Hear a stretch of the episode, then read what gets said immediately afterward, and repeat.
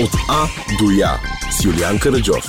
Подкастът се излуча със съдействието на Youth Empowered. Здравейте хора, аз съм Юлиан Караджов, а вие слушате от А до Я. Всеобхватният подкаст, който заедно търсим пъти към развитие, както и доказателства, че човешкият потенциал е безкрайен. Днес с мен е Мартин Граховски. Здравейте, здравейте.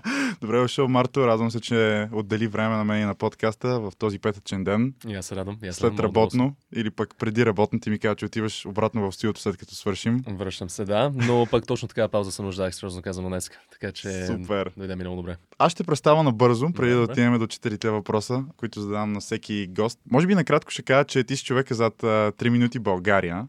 Надявам се хората да го знаят, аз го знам, обаче тогава бях по-малък. Може би бях на 14, като излезе. 2017 година. 2017 бил съм на 15, мисля, че, Ага, ага. като излезе серията, но си я спомням. Можеш ли да разкажеш всъщност набързо какво е 3 минути България? Да, а, 3 минути България е проект, който всъщност това беше причината защо въобще се върнах в България. Това е нещо, което си мечтаях още от дете да осъществя нещо такова. А, израснал съм в Штатите и Канада и съм се връщал в България всяко лято за по два месеца. И винаги целта ми беше да намеря начин да покажа на приятелите ми, специално в Канада и на времето приятелката ми там, да й обясня защо толкова много обичах България, защо дарах земята да се връщам тук, защо когато вече беше май месец в училище, въобще не можах да фокусирам нали, на нищо, защото знаех, че се прибирам след още един-два месеца. И имах една мечта още от когато бях дете, нали, да не пътувам из България, например, с автобуси или с влакове, да си взема някаква кола на старо и просто да си взема някакви 2-3 месеца и да снимам и да разказвам малко повече за държавата. И идеята беше да снимам няколко серии, да видя как ще стане. То в край на края ще станаха 50 серии за цяла България, но накратко казано, това съм аз с а, една гол двойка, на която съм много благодарен, а, която наистина просто не, можа, не мога да повярвам наистина докъде ме докара тази кола и колко приключения съм имал с нея до сега. И така, пътувайки из България, срещайки интересни хора, снимайки нали, интересни места, всичко, което за първи път горе-долу всъщност имах възможност да видя, защото преди това, предимно бях в Централна България, малко в София, разбира се, и от време на време на море, но рядко. И така, просто един тур, всъщност най-големият туризъм проект, който е сниман за държавата като мащаб и така. Тоест ти си направил една безплатна реклама на България а, от името на, примерно, на Министерството на туризма. Ами нещо такова, бе. знаеш, това много често се казва. Аз а, скоро бях на интервю на Иван Куликов на, Мгм. там на 7-8 или да, Да. този канал. Ам, и той точно това пак, нали, аз от отдавна не съм говорил за този проект, защото отиваме нататък толкова интервюта имах, че вече О. ми омръзна да говоря за него, но но той точно това, нали, пак върна тази тема за, за Министерство на туризъм, какво трябва да правят, как трябва да го правят, как това е една безплатна реклама. И да, от една страна, нали, е, и ми е малко тъпо, разбира се, че не се прави повече да се популяризира България, повече готини неща да се популяризират България. Но от друга страна, аз не го направих това да, нали, да е нещо като да, реклама за държавата. Аз го направих това, защото ми се пътуваше, защото исках да, да видя България, малко така да, да поснимам, разбира се. То просто е така се случи, че стана нещо по-голямо, отколкото очаквах. Да, със сигурност аз шегувам, не, не го казвам нали, с идеята, че наистина е било реклама, но Ама не, Но то си беше до Но някакъв то си, да, аз между другото бях чел някакъв твой пост, мисля, че беше за списанието 360, Аха. че беше казал нещо от сорта, нали, то си е чиста проба, нали, реклама или нещо такова. За 360. Не мога да се сета къде беше. Намерих го във Фейсбук преди време и просто Аха. като го прочетох това, нали, че си е чиста проба реклама или нещо такова на България. А, като си да. търсил финансиране, мисля, че в последните месеци. Да, смисъл, аз реално за то, да кажем, зимната част на проекта аз партнирах с Volkswagen, защото Да. исках много да, да имам една, едно Golf Country, една кола, която тогава изведнъж от никъде всъщност разбрах, че въобще съществува така кола и веднага се влюбих в нея. Това е джипа голф, нали? Джипа Golf, да, да, да. Така че малко по-мощната версия, мал, много повече харчи обаче. Така че... Които си- ама е в Ама е стига. Ама голф, да, точно, точно. Даже отзад, смисъл, аз, аз взех тази кола, пътувах зимните месеци и помна беше някакво скандално за мен, защото аз никога не бях карал кола 4 по 4, нали? Просто през живота ми не бях карал. И се качих горе на Врачанския Балкан и там качих се кола декември месец, да кажем, или края на ноември. Има сняг, има кал, има локви, нали, и така нататък. И помна, това беше такъв кеф тази кола за първи път да я карам горе през някакви локви с супер бърза скорост и така и да снимам отгоре с дрона, нали, как се случва такова. Така че беше доста такъв детски момент, доста забавен, когато първо ми я дадоха тази кола да, да обикалям с нея и така. Така че всички фенове на голф. Абе, значи, аз никога не съм бил фен на голф, между другото. Това е нещо, което много беше смешно, защото когато е взех тази кола и когато започнаха всичките интервюта, винаги ми казаха, абе, нещо, номерата на колата не са правилни. Защо тази кола от София не е от Перник? И аз даже и такова нещо никога не бях. Не, никога не знаех, че има тази асоциация, разбираш. Аз мисля, Да. защото не бях живял тук, всичко това беше не може. В смисъл, винаги се смях така, викам, ха много смешно, ама никога не знаех, нали, какво всъщност имат предвид.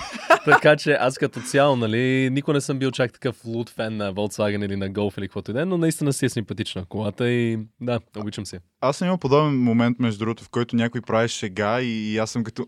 нали, Ето мисля, че повече. Супер, да, да, да. Обаче точно по същия начин в, в ефир по БНТ. А, питаха ме кога подкаста ще стане надкаст. И... Какво ще рече това? Да, това ми беше реакцията. Надкаст. Надка...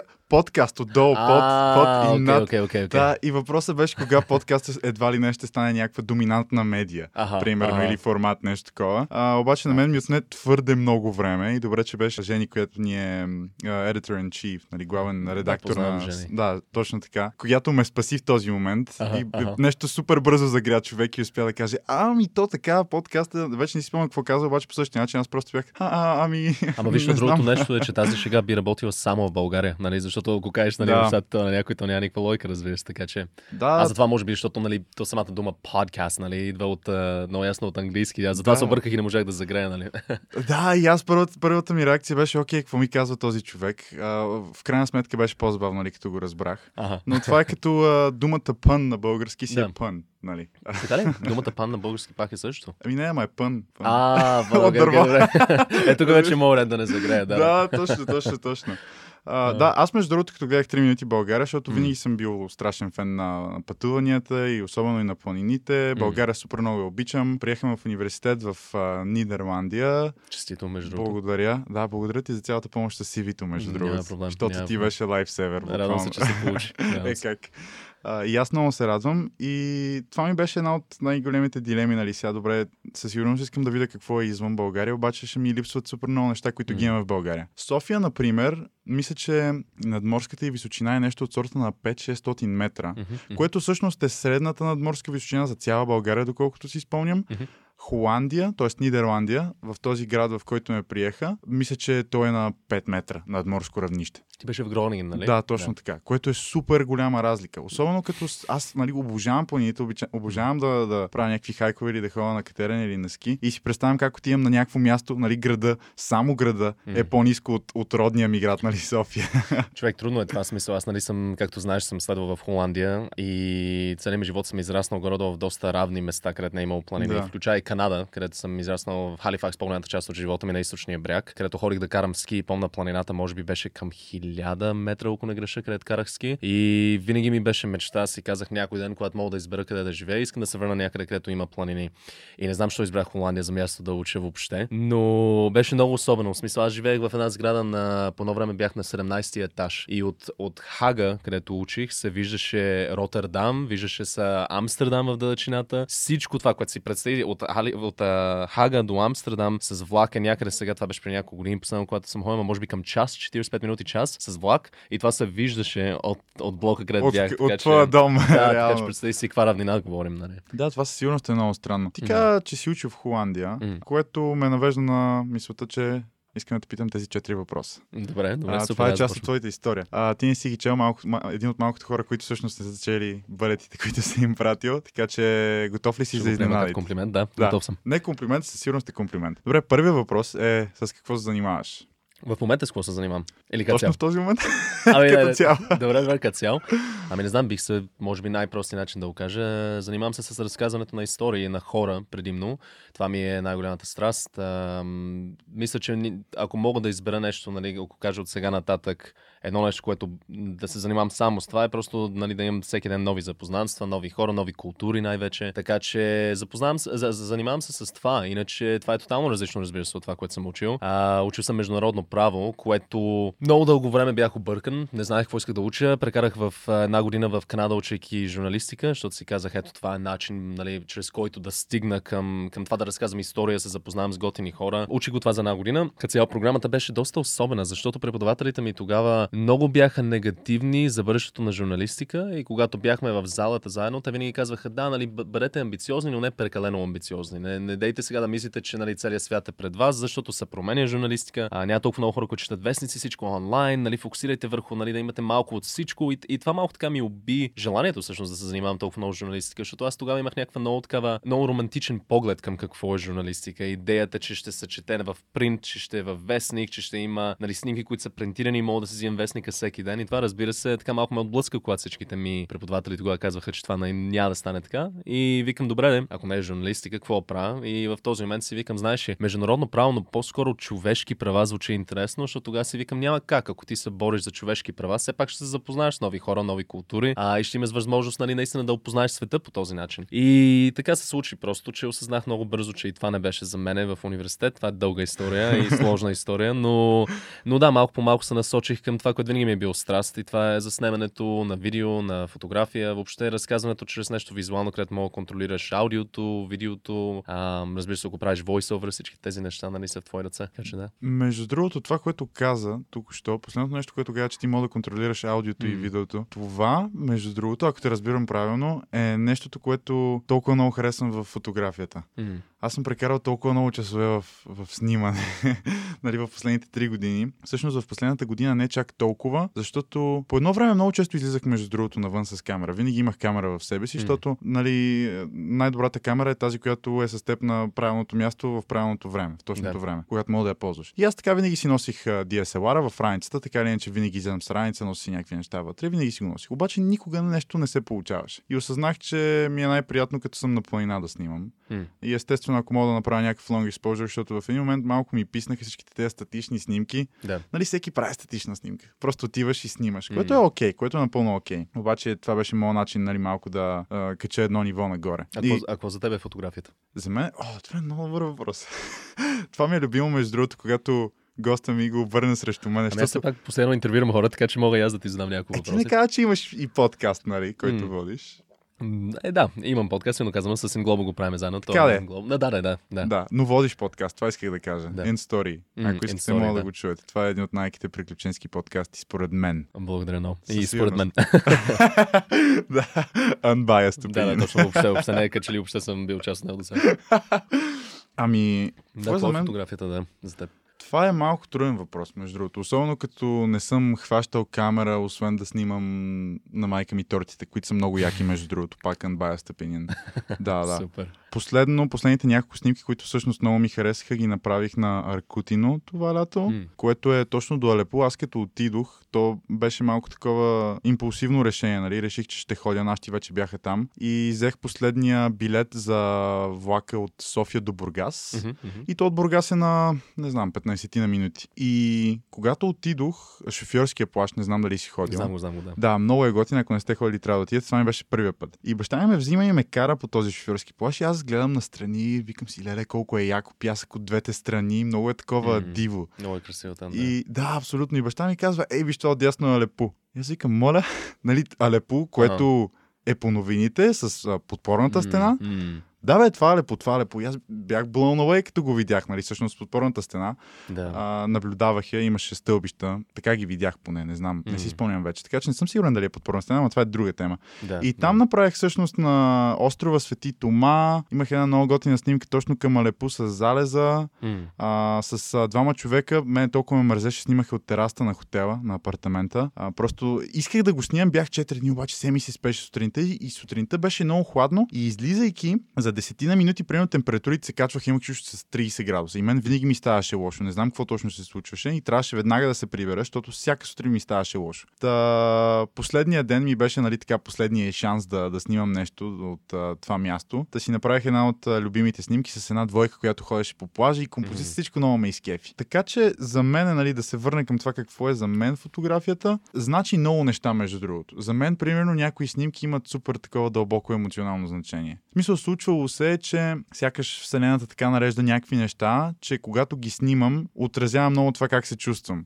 Mm. Нещо, което ми е много драго на мен. Да, нали? да, да, да. Примерно тази снимка с Алепо ми е супер драга, ми е супер близо до сърцето. Но пък има друга фотография, като последно си спомням, бях отишъл да снимам протестите да. няколко пъти. И за мен това е реално. И, двете, и, и двата типа са много силни. И тази журналистическата mm. фотография, може би. Ако така мога да я определя на протести. Според мен тя е по-въздействаща на масовата публика. Mm. Защото вижда някакви неща. А, и освен начин да, да запаметиш нещо, нали, за винаги не знам дали може да се каже, но със сигурност да го запаметиш във времето. Mm.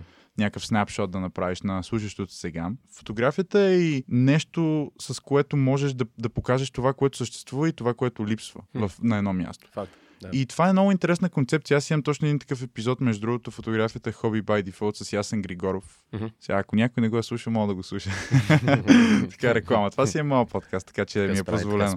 Абсолютно, мога да се върнете. Доста интересно, защото той е завършил всъщност Westminster с фотография mm-hmm. и говореше за някакви концепции, които ми бяха доста интересни и непознати дори някои от тях, въпреки че съм снимал толкова много време. Така че да, фотографията със сигурност е начин на изразяване на емоция за мен, но и документиране на нещо, с което можеш да въздействаш на хората. И много ми хареса, между другото, да снимам на протестите. Беше ми много интересно. Е, да, има една динамика там, то постоянно. Абсолютно. Ага. Но може да бъдеш част от промяната човек. В смисъл, супер mm-hmm. рискове. Със сигурност аз съм гледал твои снимки. Бях гледал един твой а, такъв фотобук mm-hmm. за онази фабрика, за тухли. Да, в Непал. Да, да, да. Интересно, че засягаш това. Да, да. Това е това нещо, което също много скоро мислих за това, между другото, защото това беше 100% момента, където ми се промени цялата представа за какво е фотографията. Но може би за мен беше малко негативно преживяване. Ам, реално това, което се случи, аз преди това, колко години, 2016 година, бях в Непал. Бях, а, мислих си много дълго време, накрая искам да, да хукна нали, за лятото да отида да снимам нещо. И това беше доста близо след когато се случиха земетресенията в Непал. Известните земетресения, разбира се, в 2015 година. И отидох там с целта, всъщност нямах много цел, знаех, че просто искам да документирам това по някакъв начин. И си казвам, сега, когато отидеш, ще отидеш, ще се запозная с някаква неправителствена организация, ще си предложа услугите видео и фотография безплатно. И така започнахме, отидох при една организация, излагах ги, че имах среща, когато нямах, нали, с тях. Казах им как ми няма името, нали, долу тук е написано, нали, имам среща с вас, да. Но това беше една седмица, след когато отидох там. То аз докато свикнах с Непал, то беше, абе, една седмица пълен culture shock, наистина. Просто не знаех къде съм, всичко беше толкова различно. За първи път бях в така държава на developing country, както се вика на английски, защото не харесвам това третия свят, но developing country. И така да, каквото и да искам да кажа, че ми даваха възможност да работя с тази неправителствена организация. Започнах да пътувам навсякъде и да документирам супер тежки случаи на хора, които бяха изгубили абсолютно всичко след земетресението. И в един момент да нося самочувствие, започнах да имам, където си казах, абе, знаеш, ето виж, успях да документирам това, видях това, нали, по-силен съм след тези преживявания. Тогава съм на 21, да кажем, така че нали, за първи път наистина започвам такива неща, правя, да документирам малко по-тежки истории. Един ден една жена, с която работих, дойде при мен и ми каза, бе, между другото, имам един колега, който знае, че има една тухлена фабрика за деца извън Катманду. И тя вика, в момента собственика не е там, защото по принцип не мога да влеза просто е така в тази фабрика. И тя вика, искаш да ти уреда да отидеш? И аз, нали, защото съм в този етап, където викам, да, нали, разбира се, аз съм човека, който трябва да го документира това, който трябва да го покаже, това да го сподели с света. А, беше ми се дигнал доста самочувствието тогава. И скачам отзад на този мотор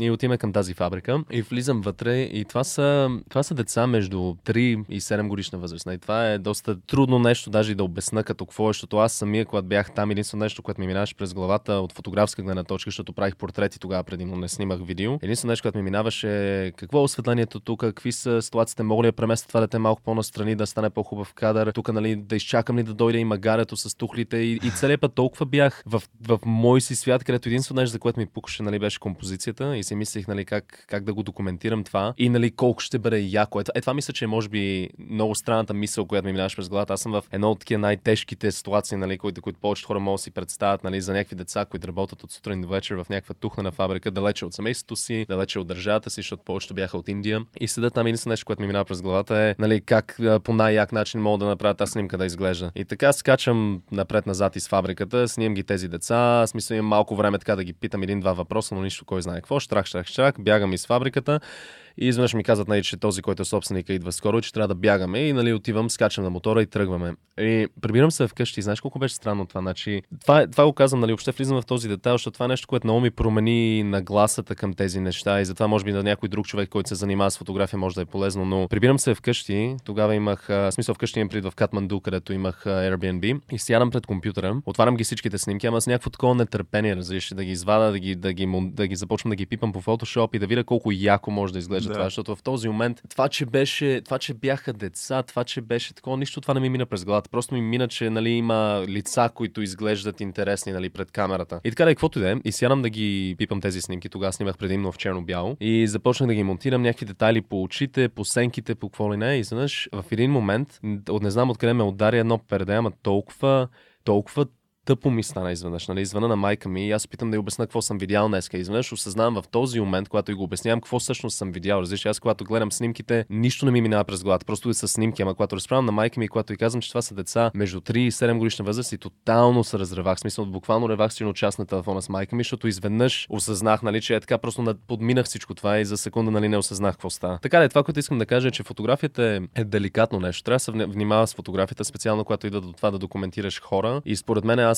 затова и, и се префърлих към видео предимно, е просто защото смятам, че всеки един човек, когато ги снимам с видео, а, не мога просто да влезе така с видеокамерата и да започнем да заснема. Нали? Трябва да има някакъв първоначален разговор, трябва да се запознае, трябва да се представя, не е толкова просто, нали? А с фотографията, защото е толкова инстантно, защото имаш тази дистанция много често, ако искаш да имаш, просто штракаш и, и, и край, нали? Може никой да не знае, че въобще си взел снимката, нали? В много случаи, специално ако ползваш някаква маничка камера, нещо да. такова. И затова реших изцяло да се преферля към видео, всъщност, защото исках да, да не си позволя пак да се вкарам в ситуация, където така не, не показвам достатъчно уважение, може би към хората, които снимам и към нещата, които документирам. Така че това, е, това беше много дълга история, но единственият ми съвет към хора е просто, нали, а, внимавайте и, и, и, и бавно, ако ще документирате хора, нали, наистина бавно го правете. Нали, запознайте се с тях, малко така опитвайте да ги разпитате преди това. А, не влизайте просто е така да штракате някакви снимки, просто защото ще изглежда готино, а наистина опитайте нали, да, да опознаете хората преди да, ги, да им разкажете историите. Извинявам се за дългата история, но да. Не, историята беше супер между другото и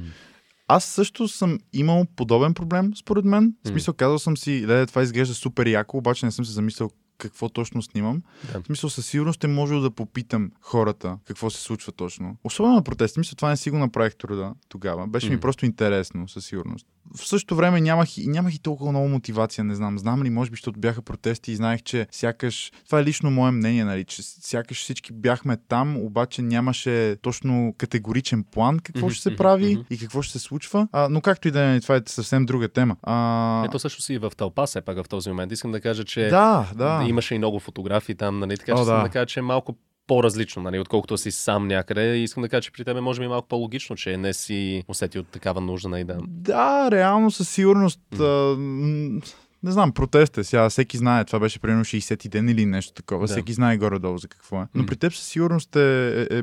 Ти си ми го разказвал това между другото един път. И, и доста се замислих тогава, че всъщност, да, фотографията е супер готин начин да, да разкажеш нещо чрез, чрез картини, да. но според мен няма по-добър начин от това да го... някакъв текст да го придружавам. Mm.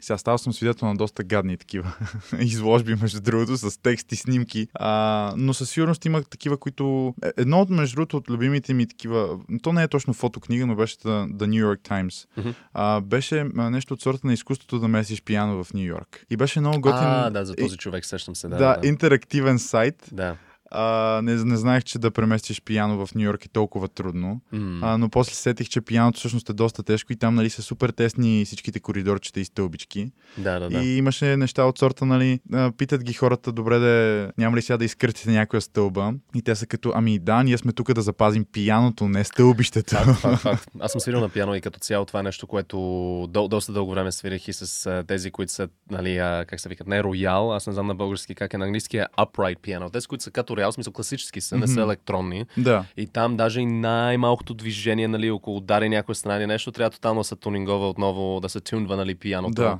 И да всичките струни се оправят, то направо някакъв ад трябва много се внимава с това. Аз пък с роял да не говорим, аз там въобще не знам. Имам чувство, че ако си купиш роял, общо взето трябва да си кажеш, че цял живот ще стоиш в тази къща, нали, или този апартамент, защото там нататък местенето на рояла е невъзможно, според мен. Ема, кой си купува роял, човек? Къде да стига? Mm. са хората, които си купуват роял, по принцип, нали, някакво имение, да кажем. Да, да, нали, да. не виждаш роял в Люлин. Да, да, да. Не, не, добре, не, ние говорим за Нью Йорк сега. така да е, така да е, така, така. Но в Холандия, между другото, не е много по-лесно. Там мисля, че е още по-сложно, въпреки че ти може би не си видял това, а, но ще го забележиш 100% когато ти в Холандия. Над всичките къщи, защото те са супер тесни, разбира се, и са направени тесни и високи от гледна точка да спестат а, данъка на земята. То, то идеята, yeah. че може да са супер високи къщи, но не широки. Yeah. И горе на всяка една къща има един, ам, оф, на английски това е pulley system. Това е където едно въже минава през. Защото нямаш право по стълбите, май? Или не? Да, точно. Да, в Белгия по също трябва отвън да ти да, го вкарат точно, през терасата, примерно. Да, О, да. това е лудо. Един от най-близките ми приятели живее в Белгия, абсолютно същото така правило. Да, и си казвам, леле, това като ми го казах, аз бях малък, бях като стига, бе. Да, да, да. Мисля, да. при нас стълбището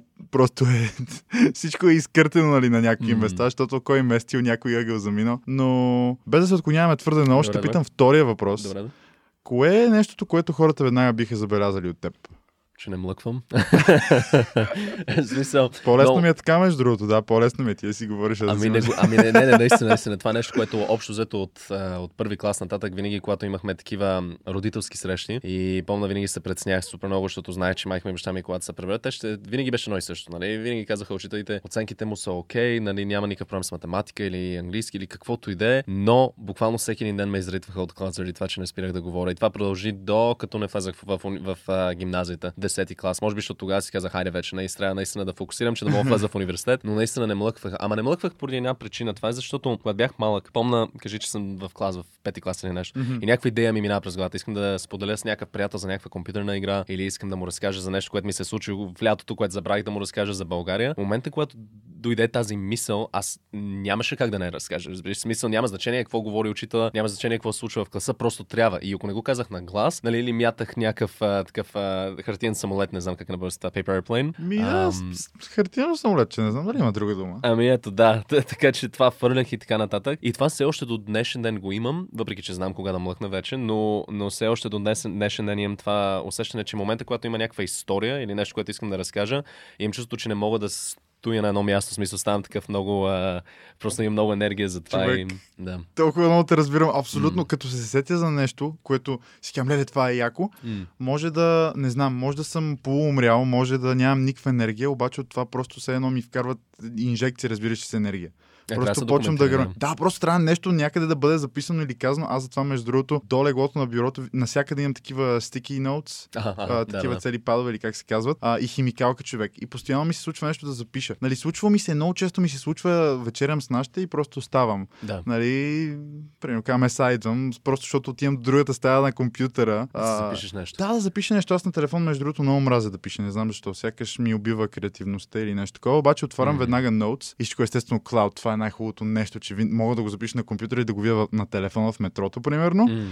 Така че абсолютно също нещо. Това е добър навик, между другото. И за всеки, нали, който има някаква идея, не, не, никога не си казвайте, не, на слушателите тук говоря, Да, да, да. Ама никога да не си казвате, нали, че ако имате някаква готина идея, ще остане. Абсолютно момента, когато имате идеята, я записвайте и не си давайте и даже и половин час, нали, просто на момент трябва да се запише. На следващата сутрин я няма. Със сигурност я няма на следващата сутрин. Мен много често ми се случва, примерно, като си лягам нещо да се сетя. Но не знам, между другото, аз също така се насочих към а, Media Studies, което в крайна сметка се записах в университета, защото... Което е добро решение. Благодаря, да. В смисъл, харесва ми много програмата. Има най-различни предмети, нали, свързани с медиа, журналистика, сторителинг. М. И това беше същия, как е на български, thought process, в смисъл... А, е, а, същия... Аз, аз ще направя някакъв директен превод. Разбираш, ще кажа някакъв влака на мислите. Така, нещо Google. Translate, слушайте, готови ли сме? Еми, не, не, thought process, thought process. Тук е течение на мислите. Ми, да, Може някакси... така?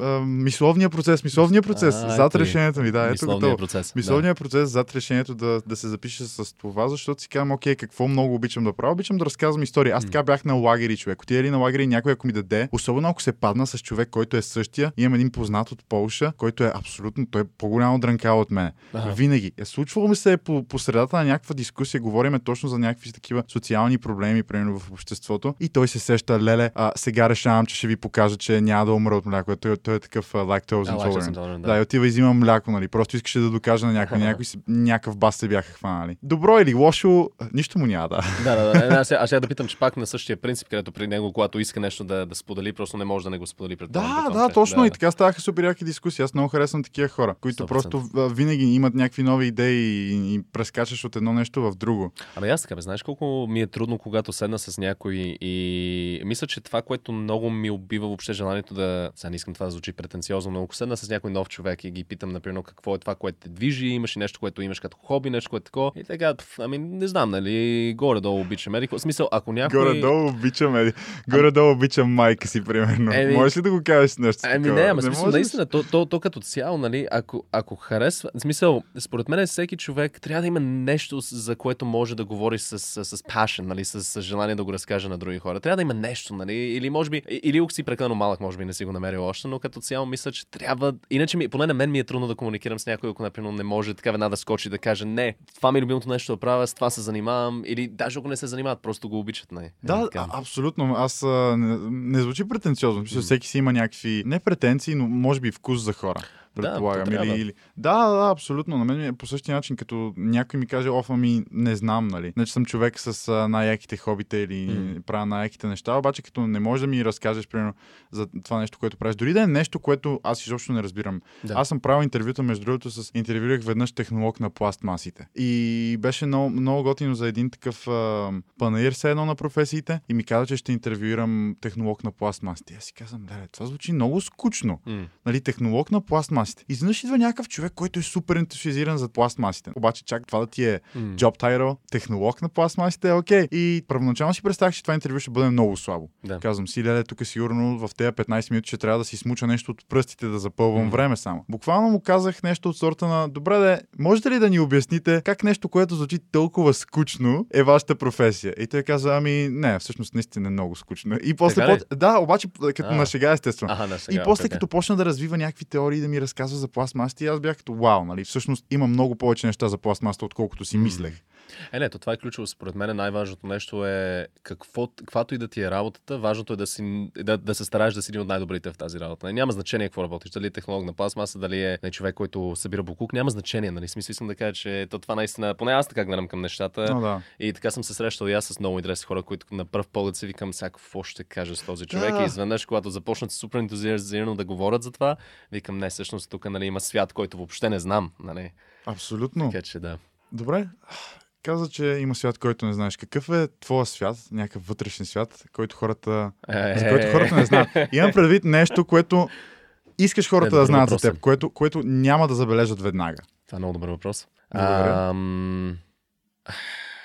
Да, смисъл, то като цяло съм доста отворен човек. Имам чувство, че с хората, с които съм близък, от които не съм много, нали, разбира се, но хората, с които съм близък, мисля, че ме познават много добре, защото никога не съм имал проблем с това да съм емоционален, ако хора или да им разкажа нещо, което на мен ми е много тежко или трудно за, за което да говоря.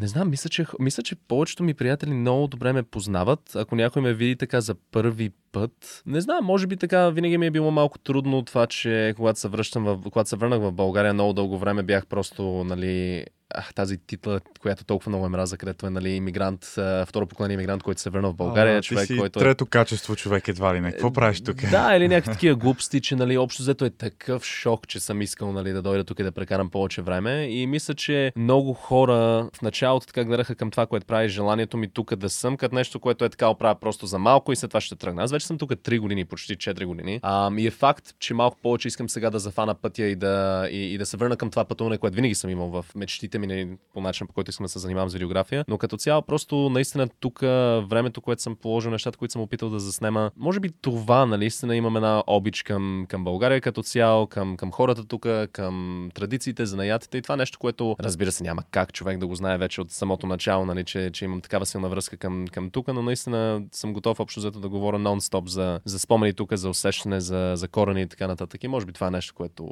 нали, бих се радвал, ако хора могат така инстинктивно да го усещат, вместо да трябва да говорим дълго време преди да стигнем до тази тема. Да, със сигурност. Ти каза, че искаш да пътуваш повече. М. Кое е най-штурто ти пътуване?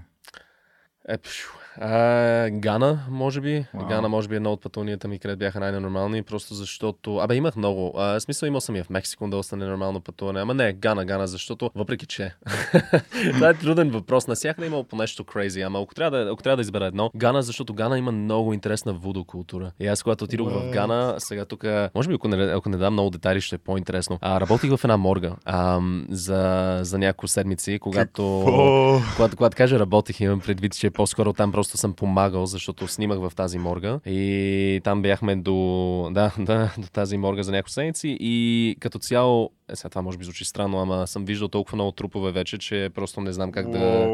В смисъл, странно преживяно. От другата страна е много интересно как свиква мозъка с нещо такова. Защото в началото, когато видях първия човек, който беше починал, който го вкараха в моргата и си викам, това е нещо, което никога няма да свикна, това никога няма го забравя. Изведнъж след още 50 нали, трупове, където виждаш как ги подготвят, как ги препарират и така нататък. Това, не, така не, това не е важно. Сложно, извинявам се, ако някой нали, не им хареса тази тема, но това, което искам да кажа е, че вудокултурата е ненормална в Гана. Една вечер съм в тази морга и изваждам книгата, където описва общо за как всеки човек е починал. И нали, има страници, страници, там да кажем 4-5, където пише, нали, че този човек го ударила кола. Или, например, просто от възрастта е починал. Или някаква болест. Ама изведнъж има някакви 20-30 страници, които ги отварям, където само пише вудо, вудо, вудо, вудо, като причина за смърт. И аз нали, отивам при момчето, което нали, беше главният човек, който препарира умрялите хора и така нататък. И опитам, добре, да викам, какво означава това? Смисъл, това просто означава, че не знаете как е починал човек или какво означава.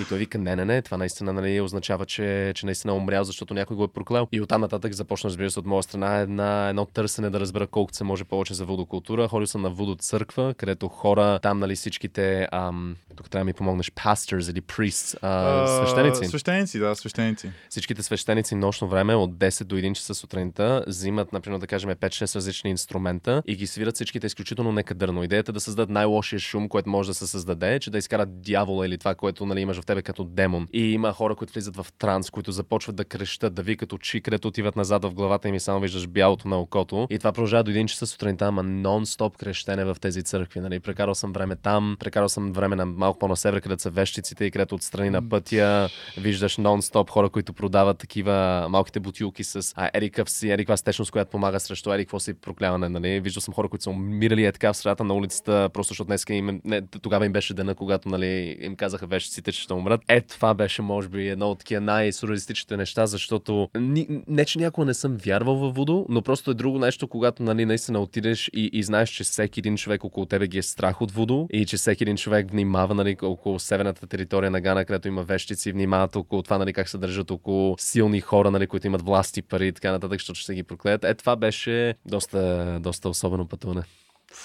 човече, аз това не мога да го повярвам. Изобщо не знаеш, че си правил нещо такова. Аз знам за Африка, че със сигурност на някои места имат а, такива странни култури, което е, не знам, той е толкова непознат континент това за мен. Аз винаги mm. съм искал да отида някъде в Африка. За Да. Със сигурност, да. Винаги ми се е искал, така да не винаги, последните няколко години. Просто не само заради природата, ами точно за... Той е някакъв съвсем различен свят. То няма как да се опише и специално с моя български, аз не мога да, да опиша точно каква е, каква е атмосферата до отиш. Където, в смисъл, не че съм бил на много места, но специално в Гана, в смисъл, когато, когато пристигнах, то е нещо, където толкова бързо забравяш, от, забравяш откъде си дошъл, как въобще си стигнал там, просто изведнъж си там. Нали? И, и, когато мислиш назад, даже и преди 3 часа, едно от любимите ми неща е а, когато лета, е момента, когато кацна или, например, ако спра на такъв connecting flight в друга държава. Yeah. И любимото ми нещо е да си казвам, добре, преди 3 часа, преди 5 часа, преди 12 часа, какво правих? Защото на нали, момента, когато летиш си е в някакво лимбо, където въобще не знаеш точно къде си. Не, нали, докато... Особено като се връщат часовете. Нали? Точно, точно. Опа, спечелих си 5 часа. точно, точно, точно. Помня има една серия всъщност на едно от любимите ми неща на, на семейство Симпсънс и в, в Токио тогава и се пуска нали, капитана на, на полета и той вика, ще трябва на английски, но ще опитам да го преведа за тези, които не разбират английски, но казва нали, Welcome to Tokyo, the uh, local time is tomorrow. И е това на най много ми харесва тази идея. Нали? Време, кацаме времето нали, за всички да знаят, че вече времето тук е утре. Да. И е, това е, е, това наистина това усещане много го обичам и много ми липсва. И, и може би това ми е едно от любимите неща при пътуването. Е този момент, където не знаеш точно къде си. Много обичам тези часове, където е просто свикване, където е нали, свикване с времето, свикване с миризмите, свикване с звуците. Много, много ми липсва това. И така де, скоро пак. Между другото, аз винаги се замислям много хора обичат да пътуват, което е, според мен, е, има толкова много философски трудове или а, научни трудове, така да ги сложа под общ знаменател, за ефектите на пътуването върху нашия мозък. Пътуването като цяло, движението, нали, се едно ти отпушва мисълта. Mm-hmm. А, и не знам, аз винаги съм си мислил, че... Не знам, замислял съм се как има хора, които не, не могат да пътуват нали, няма тази възможност, примерно. Mm. И винаги ми е било, не, не знам, мисля, мислил съм си как живеят тези хора, защото аз винаги като пътувам на някъде, дали е в България или извън България, винаги се връщаш и научаваш нещо ново, например. Нали, всеки го прави с различни цели. Нали, примерно има хора, които го правят с цел бизнес. Има хора, които го правят с цел да отидат на вакансии да си починат. Да, или автин туризъм, или кой знае. Да, или а, има хора, които го правят с цел алкохолен туризъм. за съжаление, да, за съжаление. Имаме примери тук в България. Сега 100%. не е с COVID, нали? Искам да те питам с каква цел правиш ти твоите пътувания? Това е много добър въпрос. Благодаря. Ам... Мисля, че винаги целта ми е точно както ти казваш, идеята да се върна а, с малко по-различен поглед към, айде да кажем, към работата ми предимно, към това, което, към това, което правя. Защото разбира се, повечето ми пътувания напоследък са били свързани с работата. Винаги Да. съм ходил някъде, айде не винаги, ама последните 8 години съм пътувал да снимам. Така че целта е ми е доста да. време. Доста 8 време, години. Да, 8 Вау. години. Аз Сега- съм бил на 10 все едно. Да, преди и аз преди 8 години. години съм бил на, 9, на, на 19, така че да, и при мен беше различно време. но, но да, смисъл, пътувам нали, с целта да се върна и да кажа, окей, начинът по който разказвам трябва да се промени по някакъв начин. Научавам, на, че както дадох пример с Непал или помна в Гана, това, което много така ми направи впечатление, че отидох да снимам в един местен пазар. И всъщност тук има доста общо с това, което ти каза за, за протестите, защото влизаме в този пазар и той е човек до човек до човек и просто се проникваш между хората да влизаш изведнъж в някакви стаи, където режат всякакви животни нали, на стените, са закачени на и месата с някакви пирони и такива неща. Да кажа, че ми беше супер интересно. Нали? Наистина исках да снимам там и аз, когато влизам там, проблема е, ето, всъщност това е по-добър отговор на това, което ти ме пита преди, където ме каза какво искам хората да знаят за мен, mm-hmm. преди нали, да говорят с мен и така нататък. Точно е това, че аз винаги влизам с изключително много желание просто да разбера повече за, за дадена група хора. Никога не влизам с цел да направя вече нали, най-якия кадър или най-яка снимка. Това въобще не ми пука. Нали? Искам просто да съм там и възможно най-много да попия от тази култура. Или, или хората, които са там. Искам да кажа, че когато отидох в този пазар в Гана, толкова, толкова, толкова негативно ме приеха там. И, и разбирам защо. Защото нали, Африка от толкова дълго време се представя в западните медии и въобще нали, насякъде на Запад като една супер бедна държава, където всички хукат да опитат да са следващите хора, които ще спасат Африка. И също така, когато влизат медии вътре, винаги показват най-лошата страна на Африка. Или много често показват най-лошата страна, ако са западни медии. Искам да кажа, че е това, например, когато отидох там и когато се върнах, осъзнах всъщност колко трябва да е странно това да живееш в държава, където момента, когато видиш камера, предполагаш, че те ще покажат беднотия и ще покажат как ти живееш в някакви мръсни условия или как животът ти е толкова по-различен нали, от насякъде другаде. И затова пътувам. Смисъл пътувам да мога да се върна и да кажа всъщност не, това не е правилният начин да документирам. Трябва да си променя малко подхода. Трябва по по-различен начин да влизам, по-различен начин да, да се запознавам с хора. Е, затова пътувам на този етап. В смисъл, разбира се, пътувам и за приключения, път, пътувам за това, което всички други пътуват. Може би единствено нещо, за което не пътуваме спокойствие. Не търся никога спокойствие по време на пътуване 100%.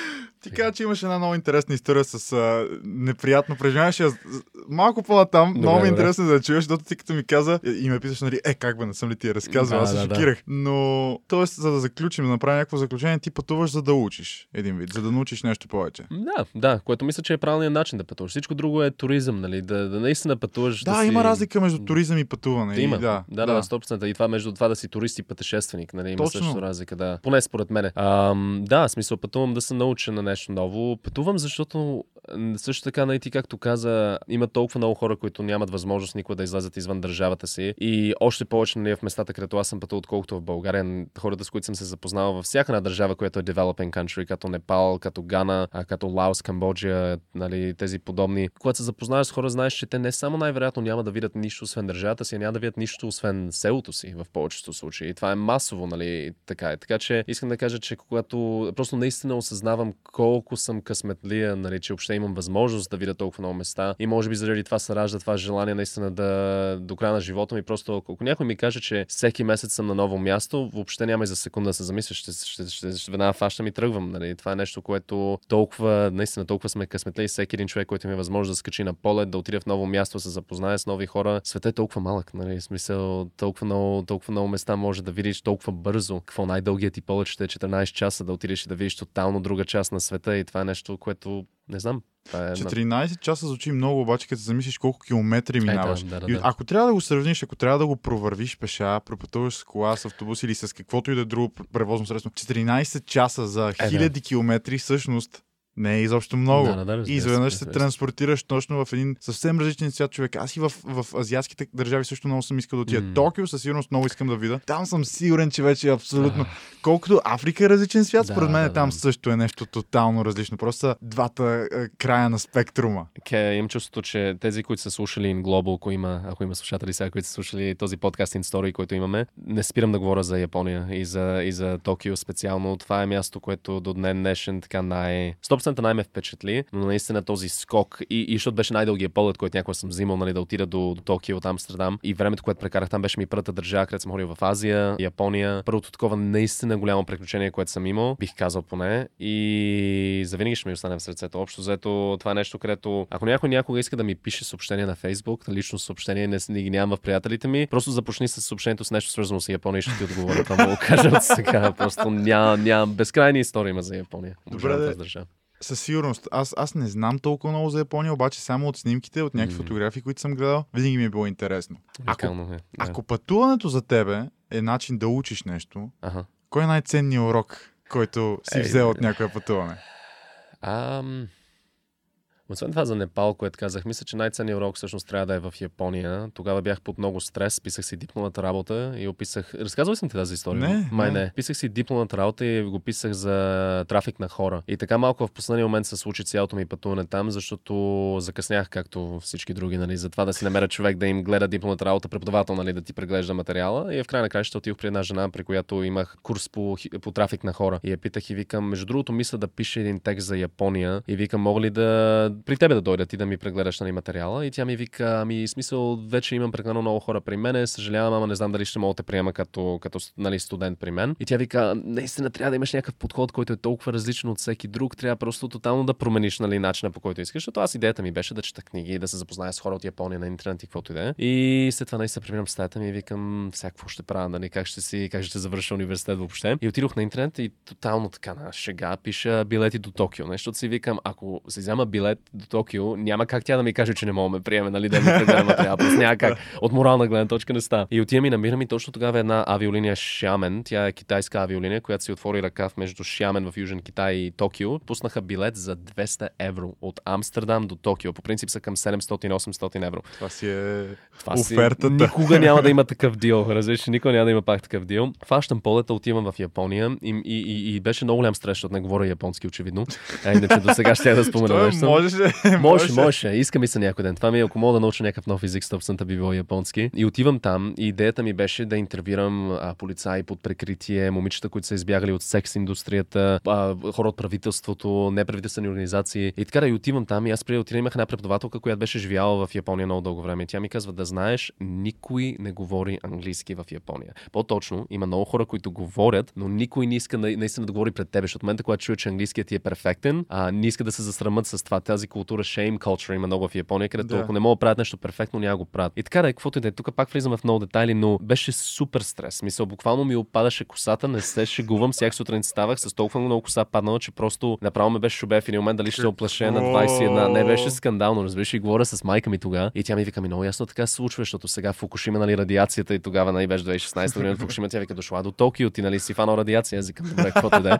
да, ти се важен за помощ типично. Да, да, да, типично. Не, бе, това от радиацията. Точно, точно, точно, да, да. И, и, и това, което се случи от един момент нататък е, че усещах, че толкова много стрес имах, нали, най-вече притеснения дали ще успея да си пиша диплом, дипломната работа въобще. И затова всъщност взех камера с мен. Това беше първият такъв по-дълъг филм, който съм снимал. Ако някой им интерес, интересно, казва се Winter in Japan на Мартин Граховски на, на YouTube. Това е до ден днешен е това, с което може би най-много се гордея, защото беше ми първият okay. такъв много личен проект. А, но използвах камерата като нещо, където през дена толкова много такива потискащи разговори имах с хора, които работят в тази индустрия, които помагат на хора да избягат от секс индустрията. И трябваше ми нещо, с което си запълвам останалото време. Между интервютата, преди да си фана влака вкъщи и си викам, айде, ще седна да, да снимам някакъв филм за красотата на Япония. Не тези по-тежки неща, които разбира се се случват, а красивите части. И един ден бях точно след някакво много, много тежко интервю с едно момиче, където ми разправяш нали, в детайл за изнасилване, за такива неща. Излизам и имам някакви 4 часа преди да си фана влака, защото аз не живеех в Токио, аз живеех на колко на 2 часа от Токио. Всеки mm-hmm. ден сутринта в 4 ставах, че да фана влака в 5. И каквото и да е. И отивам. Това не е постоянство.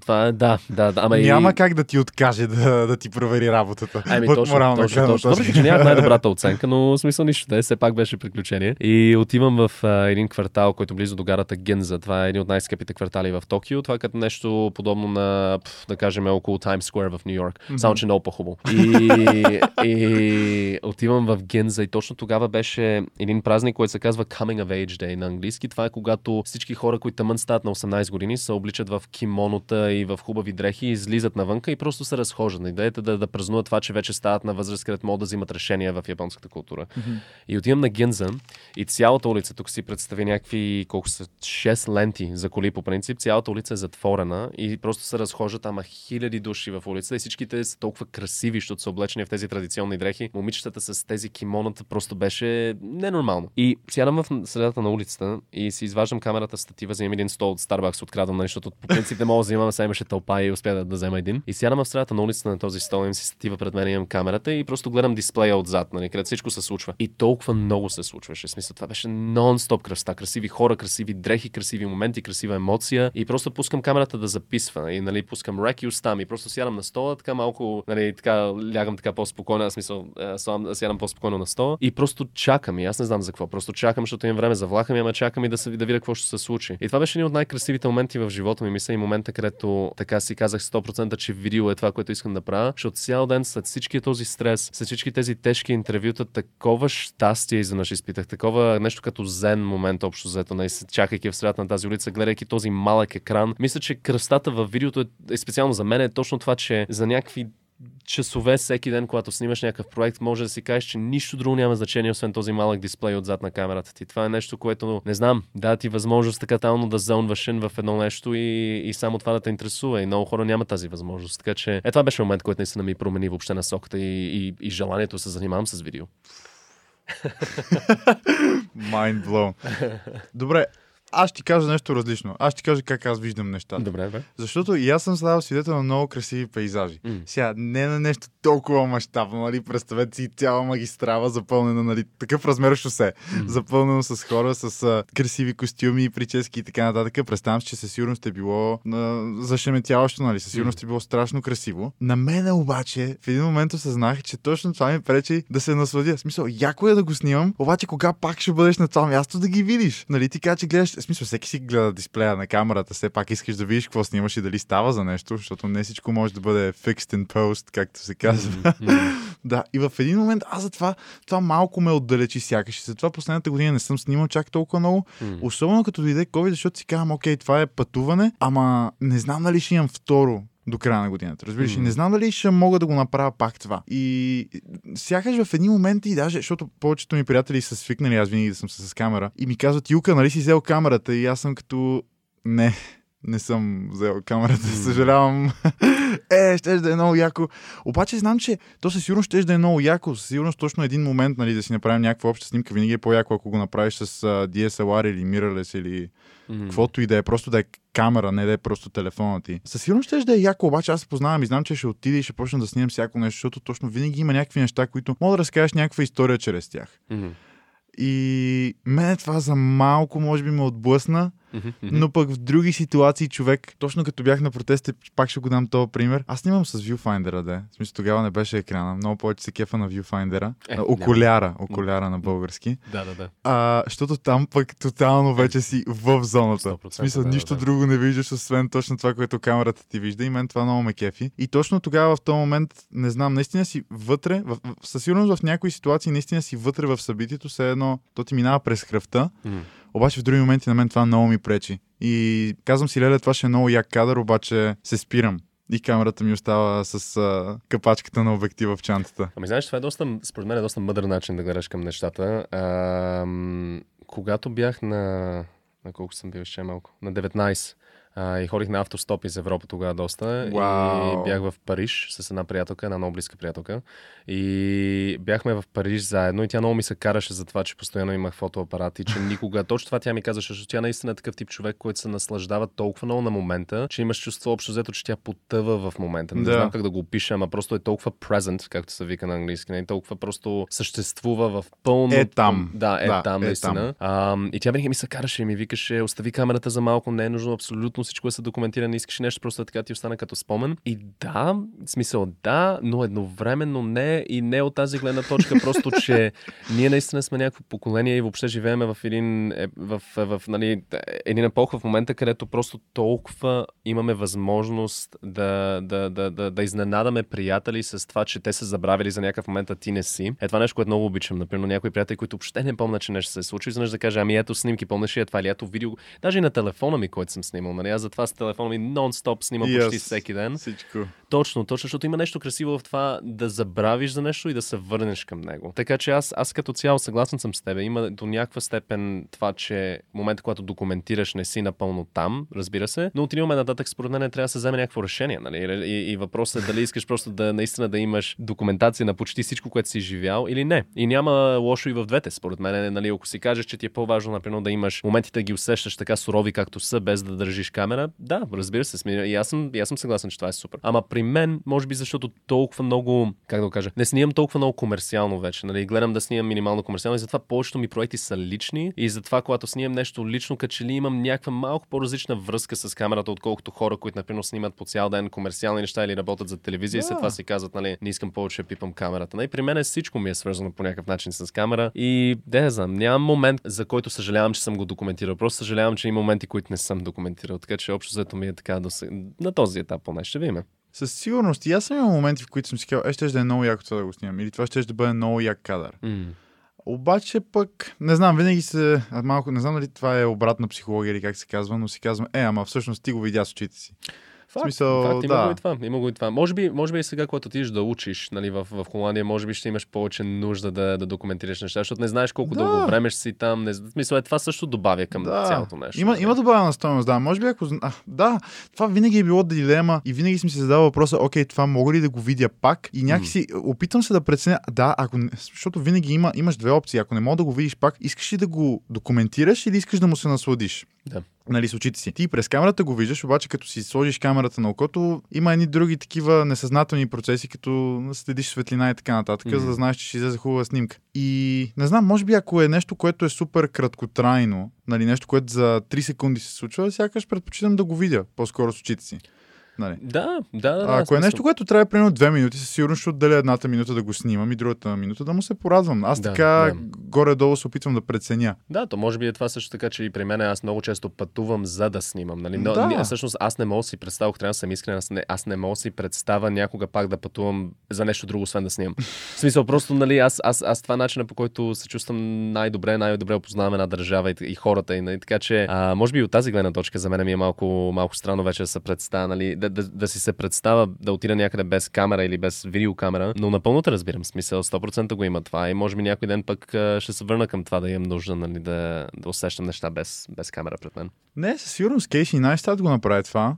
Мисля, ти, ние много пъти сме си говорили Мгм. за него. Той беше камера, камера, камера, Мгм. 24-7 камера. И в един момент беше като, окей, спирам дейли влога след примерно 700 епизода. И YouTube беше целият YouTube, буквално целият YouTube беше като, оле, какво се случва? Нали, човека, години. който, да, ние бяхме част от живота му, нали, Да, да. аудиторията и изведнъж той спира и беше точно заради това, защото му се роди трето дете вече. Нали, човека имаше малко повече нужда. Знаеш колко е странно? Аз помня, когато бях... Оф, аз, значи, аз започнах да гледам YouTube в 2006 година. Общо взето, когато YouTube първо стартира, Да. започнах да гледам. И помня... С а, клипчето с слона, първото видео в YouTube. а, в, не знам в, дали си го в, в, зоологическата Да, в зоологическата градина, градина, да. където създател на YouTube го Да, снимал. да, Да, с да. слона, да. Разбира се. И да се казва Деята Зу или нещо такова просто. Нещо такова мисля, че беше, да. А, имаше един канал тогава, който помня аз, когато гледах YouTube като малък, гледах какво? Гледах видеята, които всички гледат. Видеа с котки, а, да, double, double Rainbow, нали класиката, ма това е много по-нататък дойде Да. Double Rainbow. Но гледах един канал, който се казваше The Internet Killed Television. И той е канал, който вече, доколкото знам, май не съществува. Но това е първият daily vlog, който някога е, Мгм. някой е съществува. И това беше, това беше един мъж, май се казваше Чарлз. И забравих как му се казваше приятелката, но те бяха първите хора на YouTube, които просто се документираха всеки един ден. И при тях не се случваха нещата, както при Кейси Найстат, където доста често организираше някакви яки неща. да случи. И той Да. плюс това започна, когато вече беше известен. Нали? Да, Той... да, след а, HBO серията. Да, точно. Да. И не само това, и реклами, които беше снимал за Мерцедес да, и така нататък. Да, за CLA Project. Точно, да. точно. Ти знаеш по-добре от мен.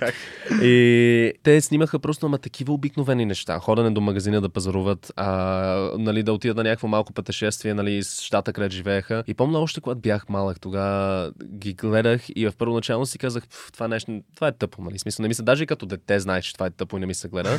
Но изведнъж след 5-6 серии, не знам какво стана, ама помня толкова бях престрастен към този канал. И помня едно от първите моменти в живота ми, където казах, вау, интернетът е нещо, което позволява наистина някакви много интимни моменти да се споделят. Беше когато този Чарлз предложи брак на приятелката му. И той той го засне това. Смисъл, сложи камерата в един ъгъл на една градина, където бяха отишли, предложи брак. И помня като малък си мислех, наистина, вау, нали, това е, това е много, много това е момент, който не виждаш често. Нали, тогава Да. не го виждаш на интернет, нали, Не, да видиш като хора да цяло не виждаш хора, Да. които предлагат. Да, Точно, рядко се вижда, даже да. навънка, нали? Да, навън да сложиш, да. точно. И аз помня го видях това и викам, това е страхотно, наистина, това е, това е платформа, където можеш да качиш нещо много, много лично и цял свят да го гледа и да усети твоята емоция. Разбира се, вече всичко това е пранк видео за някакви пълни глупости, където хора казват, нали, пранквах приятелката ми, мислейки, че ще се женим, ама също с нея на някакви пълни глупости. Забавно. Но Funny joke alert. да, точно. Или, или то това е тъпото, знаеш. Е, това, ако може само за нас, ако за YouTube да кажем. Е, това според мен е най-тъпото нещо за YouTube, е, че повече и повече се отдалечава от това да има някакъв естествен контент, който не се случва, който се случва органично. Толкова много неща са създадени, толкова много неща просто са направени да изглеждат добре за, за видеото или са събрани една група хора, просто да може всеки един от тях да качи отделно видео с същия контент и всичко това, защото всеки е известен. Е, това може би ми е най-тъпото нещо с YouTube, е, че надявам се някой ден или да се създаде някаква нова платформа, където нали, се не се качват на тези неща, които са малко по-лични и искрени, или, или просто нали, не, не знам какъв, каква е другата опция. Въпреки, че скоро стартирам YouTube канал, но... Уоу. но да. Но така да, е, каквото да е. Дано, дано да, да, да, кача нещо, може би, повече във, във връзка с това, което, с което съм израснал, нали? Така че да. Ами чакаме, значи. Чакаме да края на февруари, започването на марта идеята да го пускам. Отделно от това ще пускаме нов проект, който ти знаеш, разбира се, който имаш, на който имаш лепенка отзад на лаптопа си, а, който ще се пусне, може би, средата на април някъде или края на март. Така че да, много неща предстоят. Значи имаш много неща, които трябва да следим. Трябва да си пуснем радарите. Ами надявам се, да, надявам се да има смисъл в тях. Много снимки, много снимки. Да, да, да, да, да, да. Каква е, каква е онази история в Румъния? А, да, да, да, да, да. Ам, значи преди две години, две години ли е било вече? В смисъл, ще е малко.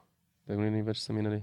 Да, това лято ще бъде две години. Пътувахме с най-близкия ми приятел тук в България, Емо. Пътувахме и с Румъния с идеята да снимем 3 минути Румъния. Новия, втория сезон на 3 минути пътуване. Да. И общо взето Румъния много я подцених колко е голяма тази държава. Смисъл, наистина, Да, когато да гледаш на да. карта си личи, че не, не е малка, ама ние отидохме с голфа, с голф двойката пак да пътуваме и с Румъния. Това беше едно ненормално приключение. В смисъл, даже не знам откъде да започнеш нещата, които ни се случиха, но просто имаше моменти, където буквално почти ни уби един човек. Имаше моменти в на Дракула замъка, където просто няма никога Катерили сме планини в бури с грамотевици, слизали сме долу до колата и някакви мечки минути преди да стигнем там бяха изяли всичко около колата. Всичко това заснето, разбира се. Имахме някакви ненормални спомени. И така да, снимахме два месеца горе-долу в Румъния и се връщахме към България. И вече на края на това пътуване, смисъл аз трябваше да бързам да се върна в България, защото имах да снимам. И ние знаехме, че в някакъв момент след един месец или какво си пак ще се върнем в Румъния да довършим последната горна част на държавата да заснеме. И гледам на карта, че ако мина през Сърбия, ще си спеста някакви 5 часа или нещо такова. И аз много трябваше да бързам да се върна в България. И викам, айде ще мина през Сърбия. Защото съм минал преди, даже съм ходил на автостоп в Сърбия и викам, mm-hmm. нали, какво може да стане. И каквото и да е, влизаме през едната граница, която граничи с Румъния. Това е PSA Public Service Announcement, както се вика на английски. Никой да не минава през границата, която е между Румъния, мисля, че е близо до Тимишуара, ако не греша, и Сърбия. Просто не минайте оттам. Защо? Попаднахме на един много, много кофти граничар, който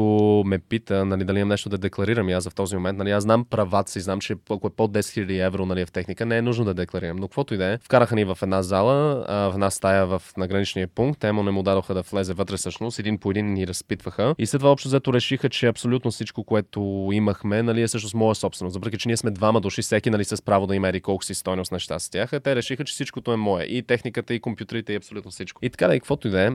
Дълга история накратко. Общо взето ни казаха, че отиваме да спиме в един град там близо до границата, където е. Карахме, пф, те караха с някакви 150 км в час с голфчето, въобще не можа да ги настигне повече време. Полицаите говоря, които ни завеждаха до този град. Да. Сложиха ни в един хотел и казаха да не излизаме от тях, освен да вечеряме от хотела. И другия ден отидох на съд. Изпратиха ме на съд за това, че. За две причини. За това, че смятаха, че всъщност бях излъгал и че влизах в държавата с цел да продавам техниката, която това въобще не беше целта. Аз бях просто транзит и нали, опитах да им обяснявам, разбира се, никой не им пука. И другото е, че ми казаха, че дрона е обект за шпионство, което е толкова стар аргумент и толкова тъп аргумент, че няма на къде. Но каквото и да е, вкараха ме в съд. Ам, звънях тогава веднага на абсолютно всички хора, които нали, мислех, че може би биха могли да ми помогнат. Отидох на съд. Дълга история пак накратко. Осъдиха ме и взеха някъде към 9000 евро в техника. Освен това ни взеха хард дисковете с материала от Румъния. Който вече бяхте снимали. Който вече бяхме снимали да, за два месеца. И общо това, което стана, върнах се в България, започнах да се свързвам с абсолютно всеки, който би могъл да ми помогне. Адвокати, евентуално хора в правителството, в канадското правителство се свързах с Министерството на външните работи, защото нали, имам двойно гражданство, Да. канадско и българско. И в край на краища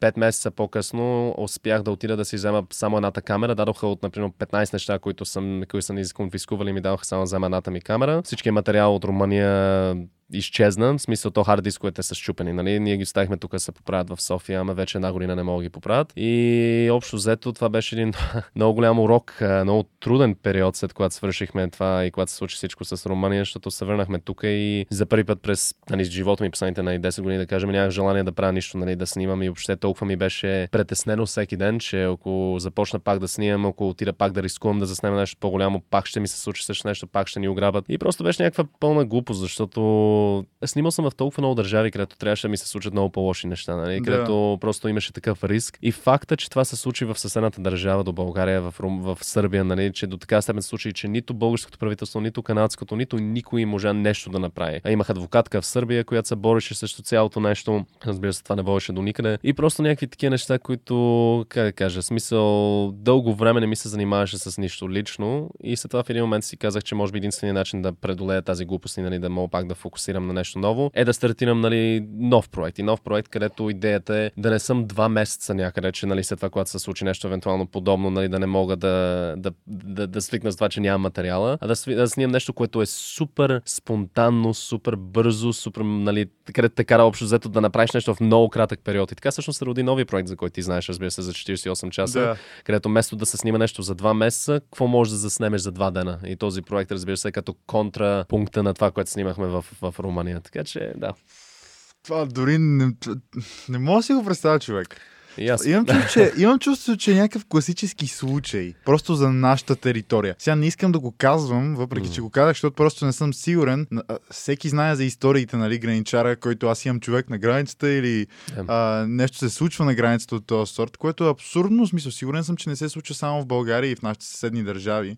Да, да, да, разбира се. Разбира. Обаче е малумно. Смисъл, не знам какво. Единствено, може би, някакъв а, пас от, от някаква медийна компания мога да те спаси, нали? Казваш, че или и, и не знам някакъв това, документ. Не знам и това, защото съм чул за хора, които пак са имали документи и общо зато пак са им казвали на границата с Сърбия, че ако, няма, се, ако нямат, нали, такова, как се вика, подкуп, ако нямат подкуп, въпреки че имат документи, въпреки че имат доказателство, че отидат да снимат някаква продукция, пак са взимали техника. Аз, когато ми се случи това, четох толкова много на интернет, защото викам, дай да видя как други хора са се справили с това. И съм чел за някакви огромни компании, които са отишли нали, да снимат някаква продукция в Балканите и пак са им конфискували техника, въпреки че във всичките съседни държави не са им брали нищо. И просто Сърбия си е... Да.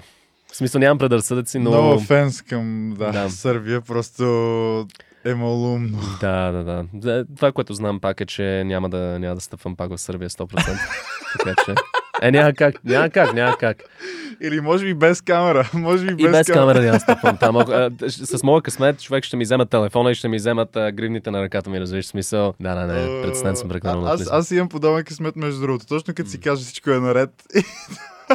Ама точно е така, точно, точно е така. Той преди две години, значи 6 месеца разлика имаше. Тук в България ми, ми откраднаха техника от колата. Това беше О, преди да тръгна за Индия. И 6 месеца след когато ми откраднаха тази техника и пак си я бях взел и пак започна да снимам и откраднаха същата техника в Сърбия. И аз просто си казах, викам край, нали? Явно, явно точно тези стативи и тези стабилизатори, тези каквото и да е, няма да ги купувам пак, защото просто не може късмет с тях. И ще купувам нещо Купи или по Ами купих друг, да, други. В смисъл пак стабилизатори, но на друга, на друга марка, защото викам, няма сега да ми откраднат един същ стабилизатор три пъти, нали, в една година.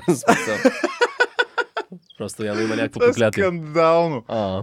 Добре, да всичките тези истории са. Има, има много забавни, има доста тежки истории от Япония. Mm. А, или и, човек Гана, вау. Mm. Нали, чувал съм за Вудо, обаче това, което ми го казваш, човек да умре на средата на улицата, нали, съжалявам, че звучи гадно, обаче това mm. е реалността някъде. Да, да, да. И, и точно пътувайки ти се отварят очите към такива неща и си кажеш, леле, това всъщност съществува. Да, да, не е просто някакъв мим. или, не, някаква история, или някаква история, да, която някой е чул за някакво място, защото със сигурност има места, където има стереотипи, особено Африка, както каза mm. ти. А, отиде ли медиа? Всъщност сега не знам как е, защото не следа толкова медиа лендскейпа за Африка. Mm. Но, оле, дори имаше един много интересен случай. Така да е интересен, може би е лошата, погрешна дума, но фрапантен случай на един фотожурналист, който беше снимал едно малко дете с лешоят. да Много известна история, да. И накрая самоуби, Той мисля, се че... самоуби, защото толкова много го критикуваха за Да. това. Проблема с журналистика, като цяло и с фотожурналистика, идеята е, че ако отидеш да документираш нещо, не можеш да се месиш, независимо какво се случва. Защото аз съм учил журналистика и в Канада, и в Холандия. И общо А, ти взето променяш средата, това не е променяш целта. средата и също така това не ти е твоята роля, не си там за това. И това, разбира се, има някакви много кофти ситуации, както този журналист, за тези, които не знаят, разбира се, едно дете, което изглежда като че ли му остават само няколко дни да живее много, много слабо дете. И зад него има лешояд, който чака общо взето, за като че ли знае, че това дете ще почине скоро и чака да го изяде. И този журналист, когато снима тази снимка, той спечели много награди за нея, много шум се дигна, но също така и много критика. И много хора му казваха, нали, добре, защо не си направил нищо, как може, нали, въпреки че си фотожурналист, как може нищо да не си направил в тази ситуация да помогнеш на това дете. И той толкова много го критикуваха, че се самоубим. А това е реалността на тази индустрия. Нали? То, това, е, това е едно от законите, просто когато си фотожурналист. Нали? Аз не, не, че съм съгласен с него, но просто не искам да кажа, че човека малко така кофти ситуация се случи, защото Хем стана един от най-известните хора в света за нали, това, че успя да документира нещо доста трудно. Хем пък толкова много хора започнаха да го мразят точно за това. Нали? Виж са, да, със сигурност като отидеш... Не, според мен мога да го тълкуваш по доста грешен начин това. Тоест, това, че ти си там и си фотожурналист и че не трябва да го променяш, защото по този начин променяш смисъла на всичко, не значи, че не трябва да помогнеш. Да, смисъл... Смисъл, а, М. разбираш ли, ще е грешно, ако видиш това дете на улицата и композираш снимката, че да изглежда все едно лешояда ще го из- Разбираш ако той го беше взел детето и някакси беше, беше се случило така, да. че той да, да създаде този сценарий, това е грешно. Да. Но еквивалента на това да не помогнеш е буквално да видиш умираш човек, просто да кажеш, аха, яка снимка. Това ще бъде хубав кадър, ще разкаже история. Да го снимаш и да си тръгнеш. Мисля, че, в смисъл, съгласен съм с теб, разбира се, а, в много отношения. Мисля, че това, което е сложно е, че а, всъщност, когато учих журналистика в университет в Холандия, моят преподавател, а, един доста известен журналист, който на времето работеше за BBC, за Sky News и всичките, например, войната в Босния, той отиде да я документира. Да. И въобще покрай него така с, четох за много и запознах се с много такива war photographers, хора, които отидат да снимат война. Оле, да. И тази quasi психика, която имат тези хора, просто е някаква, да някаква тотално друга смисъл. Ние не можем да си представиме даже като какво е да си war photographer, защото те влизат и толкова трябва да са desensitized, толкова трябва да са отдалечени от това, което се случва около тях, че просто общо взето те хем трябва да се преценят, че всеки един момент те могат да умрат нали, от нещо, което се случва. Да, ти си част от войната. Това, че нямаш оръжие, не те прави... Точно, точно. да, Хем, хем трябва да можеш да го документираш и хем трябва да можеш да приемеш, че абсолютно всеки около тебе може да умре. И от тази гледна точка, нали, според мен е просто е малко подобно. Сега разбира се, този случай с Лешояда, не мога да сега дали този журналист беше, имаше нещо общо с war photography също, но искам да кажа, че това е менталитет, който когато прекрачиш тази прага и вече станеш нали, професионален war photographer, например, то няма връщане назад. Има една много известна ам, журналистка за New York Times, която тя е също war photographer и тя, когато забременя, тя продължа да ходи да снима на война, тя, тя не спря горе-долу до 8-я месец, продължа да снима. И някакви такива неща, където даже бяха фанали, някакви я мъчиха там и тя момента, когато излезе, въобще не изгуби желанието да иска да се занимава с това. Така че това са Да. хора, които са в тотално друг начин на мислене. То, то, ти, той е като наркотик, това според мен. Ти в момента, когато започнеш нали, да, Ама, да се занимаваш с Човек, това. аз стига, за това се записах да уча това. Ами, а, не, не, ма, жеса, жеса, жеса. Твоето, твоето ще има много по-позитивна позитивна Да. Тук говорим за много крайни неща, нали? Смисъл. Да, със сигурност, обаче не знам, е така да седна днес и да си поговорим с теб като спра записа и като си тръгна и не знам, съвсем различно усещане. Е, това е хубаво. Мисля, не, Това е не, хубаво. не, не, казвам наркотик усещане сега, няма как да знам, ама не мога да ти го обясна, да. Смисъл, Ето, много също. журналисти са го казвали, викат, просто няма, няма такова. Еквивалент е, примерно, да отидеш и да, да се хвърлиш с парашут от самолет, например. Мгм. Нали, някакъв адреналин руш. Да, да, да. Не, 100% е така. Смисъл, аз затова се занимавам въобще Да, с, е, с това. Да. Наистина, когато тръгнеш вече и ти остане, ти остане някакъв разговор за много дълго време, няма нищо по-хубаво от това. Нали? Да. И е стоеностен. В смисъл, Да, просто ти дава някакво усещане на... Ох, как е? Защо днес и двамата мислим само на английски? Какво да кажеш? Fulfillment, удовлетворение. А, удовлетворение, да. Да, удовлетворение. Ето бе, добре сме, добре Да, сме. да. Почваме. Всичко е 6. Колкото повече да тече разговора, толкова по-добри ставаме в български. Ама, то, ама.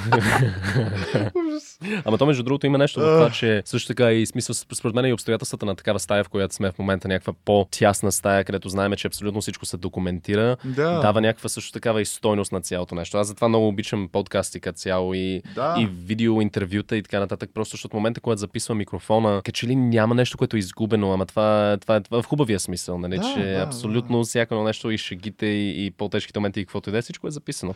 Виж, на мен това много ми харесва, защото пак ще се върна на това, че снимайки мога да изпуснеш някакъв момент. Просто защото си толкова фокусиран в малкия екран на камерата или окуляра. Да. Тук, когато някой ме е питал какво е подкаст или като някой не е бил на подкаст преди, а, не е слушал или е слушал, но не се е замислял може би как се записва, случи ми се в а, последния епизод с а, Максим Иванов, момчето, което прегреба океана, най-млади, най-младия А, да, да, океански да, да. гребец. Да. Уникални. О, да, човек, да, даже да не започваме. Ще стане 3 да, да, часа. Да, по-добре, по-добре. Да, и той като ме попита какво, нали, как протичат подкаста. Той беше слушал много подкасти, между другото, на, на, по време на плаването. И аз му казвам, човек, представи си, че просто отиваме и все едно най-стандартно, все едно да отидеш на кафе с някой или да, да отидеш на побира или каквото и да е, или на сладкарница. Просто имаш два микрофона. Да, да, да. Мисля, ние, а, аз не губа нищо, получавам същия експириенс, който е без микрофоните. Просто дори, както казват, ти микрофоните добавят стойност, защото знаеш, че всичко се записва. Да, да, точно. Което е супер според мен. Мен това много ми харесва, затова обожавам този формат. Е, аз аз, аз мисля, че подкасти, сериозно казвам. В смисъл, аз като цяло повечето подкасти, които слушам, не са толкова свързани с интервюта само, а са нали, тези storytelling тип подкасти, Да. за които сме говорили. Точно, да. Но за мен няма по-велик формат. Смисъл, кога тези подкасти, които съществуват на This American Life, ако някой нали, Това слуша. е един от любимите ми подкасти. Ти ми ги препоръча, Радо. Да, много са добре. Много са О, добре. колко беше жега тогава на света на неделя, спомням си. Факт, факт. И такива подобни смисъл няма. Скоро открих един, ако мога да препоръчам, има две серии от, а, от един подкаст, които за мен са може би едни от най-великите серии, които някога съм слушал. слушал. Подкастът се казва Reply All, това е на Gimlet Media. А, значи Reply All и сериите, две серии се казват Long Distance Part 1 и Part 2. На всеки препоръчвам тези серии. Казвам ви, пребирам се от Севлиево, докато ги слушам. Идвам от Севлиево към София и в един момент просто толкова, толкова се, се впечатлих от историята и толкова много просто не, не можах за нищо друго да, да фокусирам, че отбих отстрани, защото просто така те овладя тази история. Не искам да, е, не искам да, да разваля историята и да разкажа сега за какво става въпрос. Просто я слушайте, няма да съжалявате. Reply All, Long Distance 1 и 2. Това ще го направя. Да, да, не, трябва да ги слушаш, трябва да ги слушаш. трябва да ги слушам. Много ще ти хареса. Да, да, на мен също ми се е случвало точно като съм в метрото и примерно ходя и нещо толкова много прониква в мен, че си казвам, вау, Да, да, да. нали, вау, просто трябва да спра примерно някакси отстрани, защото съм в потока от хора, особено ако е час пик си казвам, леле, чакай малко, чакай да го върна да го чуя още един път, Да, нали? да, да, да. Нали, и трети път и четвърти път просто е в някои подкасти казват такива истини. Нали, или, или точно, на мен толкова често ми се случва да чуя точно това, което ми трябва в момента. Все едно. Вселената го нагажда. В смисъл, не знам колко вярвам в това, но явно вярвам до някъде. Да, да, да. А, Разбирам те. да, да, надявам се и ние да сме го казали това. И искам да се върна, между другото, защото ние отдалечи, смисъл не сме го отдалечили по лош начин с този фотожурналист, но като стана дума всички тези пътувания, нали, лоши моменти, добри моменти от крайната техника, какво ли още не, нали, красоти и, и не чак толкова приятни гледки. Как би казал, че всичко това, като го вземеш и го сложиш в един пакет, например, или в, не знам в кашон дали ще се побере, може би камион. как би казал, че това те промени като човек? В смисъл, сравни себе си преди 10 години и сега. Как пътуването те промени? 100% съм станал много по-спокоен. Това е безспорно. Мисля, че с всяко едно пътуване и с специално лоши неща, които се случват, свикваш много с това веднага да се вкараш в някакъв, например, някакво по-бавно темпо на дишане, а, да, не, да не приемаш всичко толкова лично. Да. Така че 100% ме е направил по-спокойно. Направо ме е много по...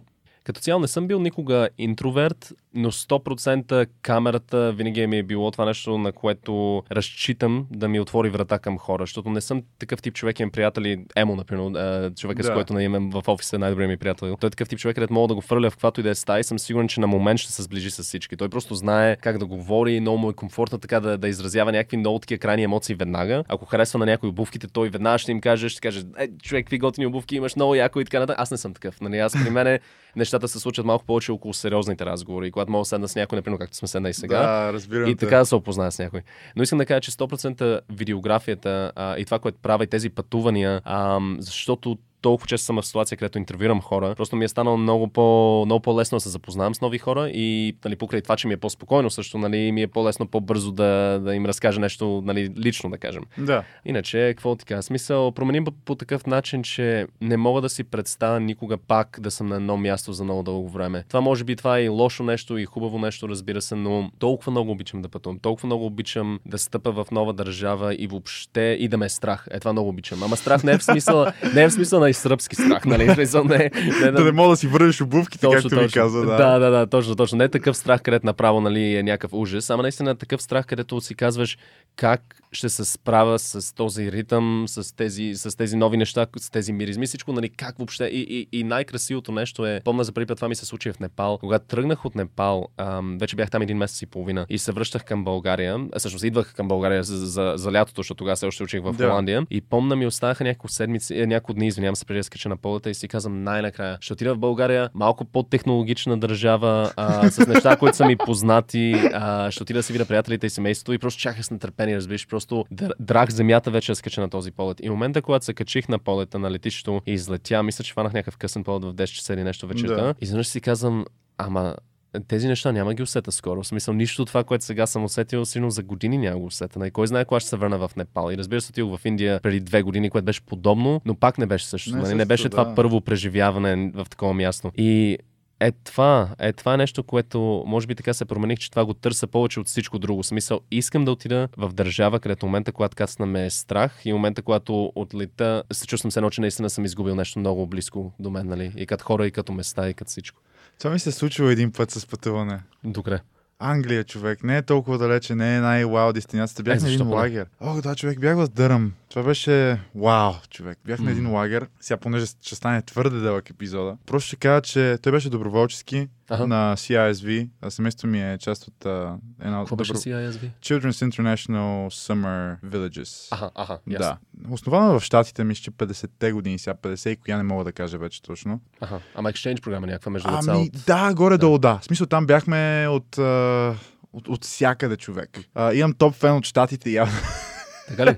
да, имам една приятелка, имам една приятелка, Мери Кейт се казва, която преди, преди месец ми каза човек, всеки път пускам си е така само да ти чуя гласа. Аз Е, нищо не разбирам. Викам, стига бе, човек. Да, да, да. Просто толкова много приятелства. Аз, аз отидох без да знам какво ще ми се случи. За първ път отивам на лагер с хора от а, цял свят, когато това още беше възможно. И отивам, а, а нямаш телефон за цялото време. Нали? Това бяха 15 дни тогава. Нямаш телефон, нямаш нищо. Това е сродно.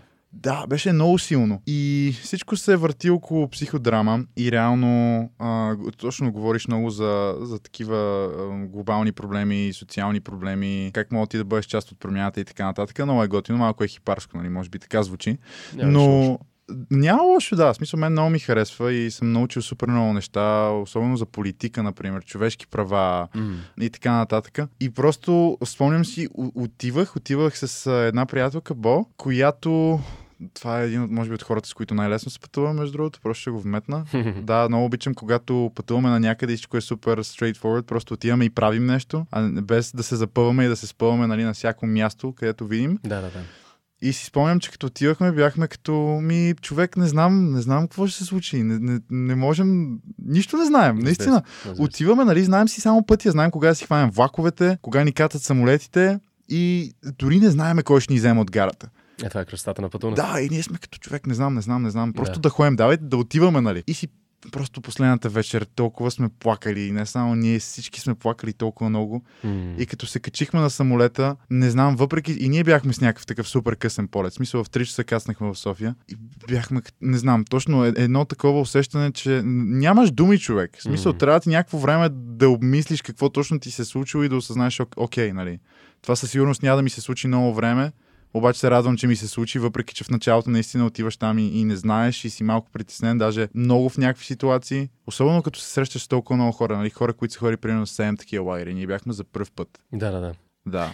То като цяло, да, и ти, както кажеш, стане много дълго всичко, но то, то, точно така се роди всъщност моето желание да документирам неща, когато се връщах в България всяко лято по два месеца. Мисля, нали, има някои общи неща с това, което ти казваш, защото си прекарах летата в Севлиево, в едно място, което беше тотално различно от там, където бях в Канада, с много готини приятели, с хора, където всяко лято се събирахме по 30 души по центъра, да играем да. на какво ли не, с а, някакви любовни истории, които започват. Ето винаги, то няма как, не. Това е лято. Няма как, е лято. да, е, и, и отделно от това, нали, просто приключения, където ти винаги така си режисираш нещата в главата, че да изглежда като нещо много, по, много по-драматично, което се е случи, отколкото се е, разбира се. Е, естествено, е стига. И искам да кажа, че тези моменти така най-много ми липсват от всичко, може би, нали, точно тази възраст между 14 и 16, може би, прекарайки летата ми в Севлиево и тръгвайки, и, и разликата при мен беше, че аз тръгвах и знаех, че една година нали, ще бъда в Канада преди да мога да дойда пак до България. И това, човек, как съм ревал тези лета, как е, сутринта в 6 часа сутринта на гарата от Севливо до София, защото тях от София, разбира се. Да.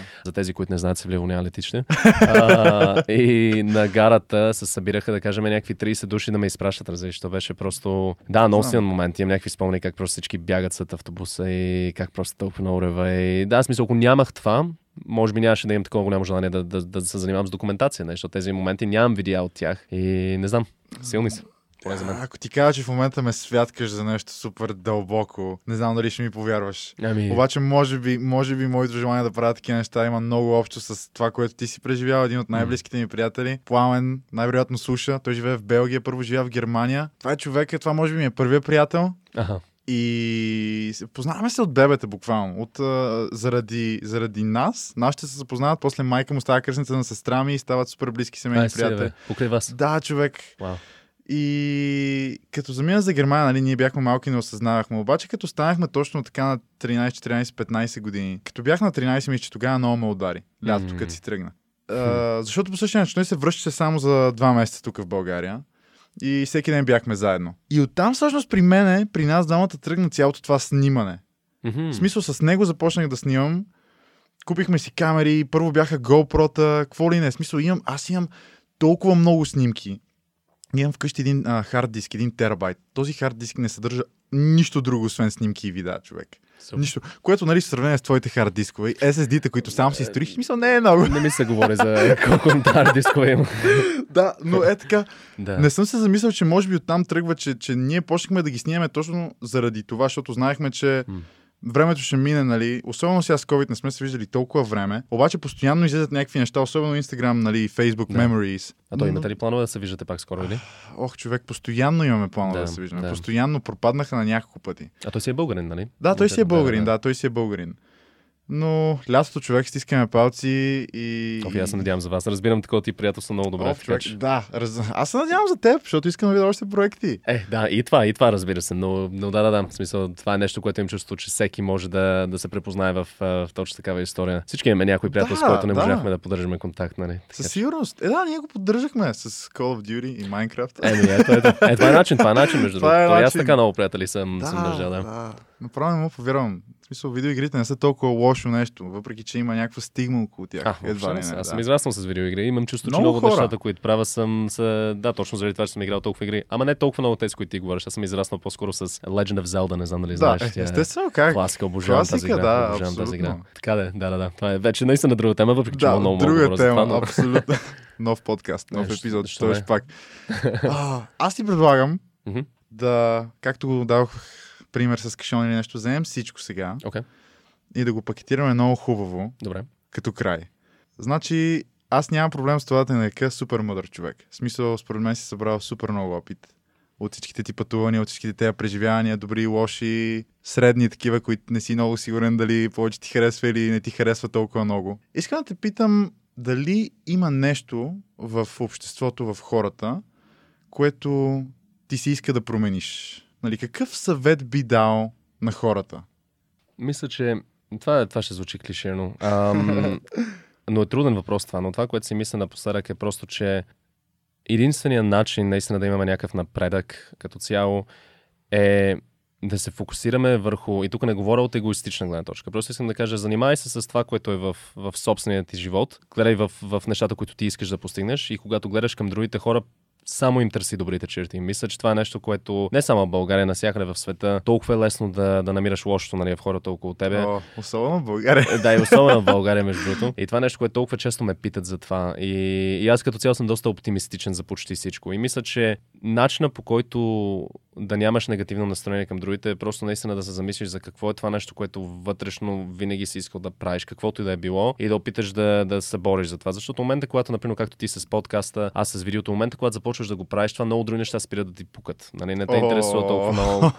Поне аз така Колко пъти съм си казал, абе, трябва да седна да учи по български за матура. Айде седни учи по да, български. Да, да, точно. Или, или, или това, нали, или такива неща, или пък от друга страна помна, че аз съм такъв тип човек, където винаги имам такова FOMO, нали, Fear of Missing Out комплекс. Абсолютно и аз. И, и когато гледам други приятели, например, които са фанали полет за някъде или сега са някъде екзотично, разбира се, че нали, много ми се иска да съм там. Но ми се иска да съм там до момента, когато не се захвана да, да снимам нещо от тук. И момента, когато намеря интересен човек тук, момента, когато снимам някаква интересна история, въобще не ми пука дали е България да. или, или Токио, или, смисъл, или Япония, или каквото и да е. Така че искам да кажа, че да спрат хора да са толкова негативни към други, първото нещо, което трябва да направят, е наистина да уточнят какво за тях е нещо, което винаги са искали да постигнат или да правят и да се борят за това, че да могат да фокусират върху техния си живот. И второ на второ, ако ще се занимаваш с други хора, просто им търси добрите черти, защото иначе няма смисъл. Нищо не печелиш от това, че, например, не ти харесва дарен човек или че смяташ, че някакъв човек е тъпанар или каквото и да е смисъл. Най-важното нещо е да вземеш каквото можеш добро от хората и оттам нататък си, си фокусирай върху това, което ти искаш да правиш. Това бих казал, защото това е нещо, което нали, много опитам да прилагам в моя живот и, и ми е много трудно, когато виждам, виждам хора, които толкова много фокусират просто на, на лошите черти на други. И така.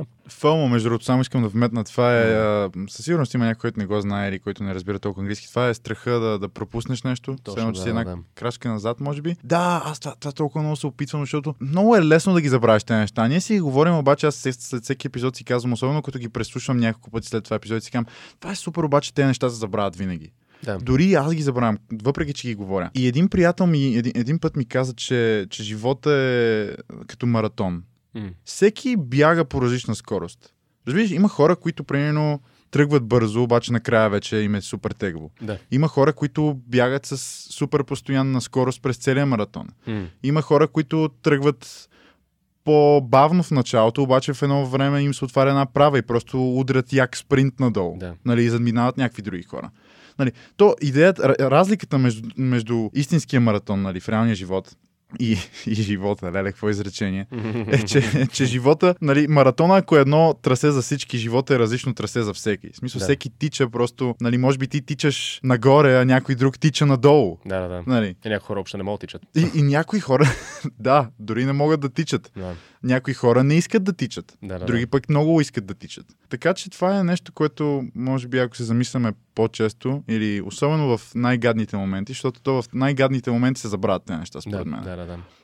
Факт. И това, което сме говорили с теб преди, според мен е нали, другия голям съвет. Специално за, за хората, които слушат този подкаст, защото предполагам, че тук повече са тинейджери нали, от, от групата. слушатели. Интересна демография, но да, да. Има доста тинейджери, дори понякога стигат до 28-35 години на някои епизоди. Така че в момента могат да слушат всякакви хора. Еми, това, което бих казал, добре, айде, тук това е предимно, може би, за тинейджери или тези, как- както тебе, нали, които сега Да. те първо влизат в университет. Това, което съм ти оказал и на тебе е, че няма абсолютно никакъв смисъл да се притесняваш преди да започнеш университет или преди да, да се притесняваш преди да започнеш кариера. Защото повечето случаи нещата ще са тотално различни от това, което мислиш, че се случат. Аз съм станал международно право, занимавам се с видео и документалистика. Смисъл, искам да кажа, че, че наистина, ако мога на да кажа, много е клишено, но просто спокойно всичко ще се нареди, просто фокусирай на максимум да, да се възползваш от, от хубавите моменти и да се чувстваш добре, нали, докато си в университет, защото това е и така ще свърши. Нали? Така че гледай да се наслаждаваш, да ти е хубаво и оттам нататък всичко друго ще се нареди. То като цяло всичко ей така ще се свърши.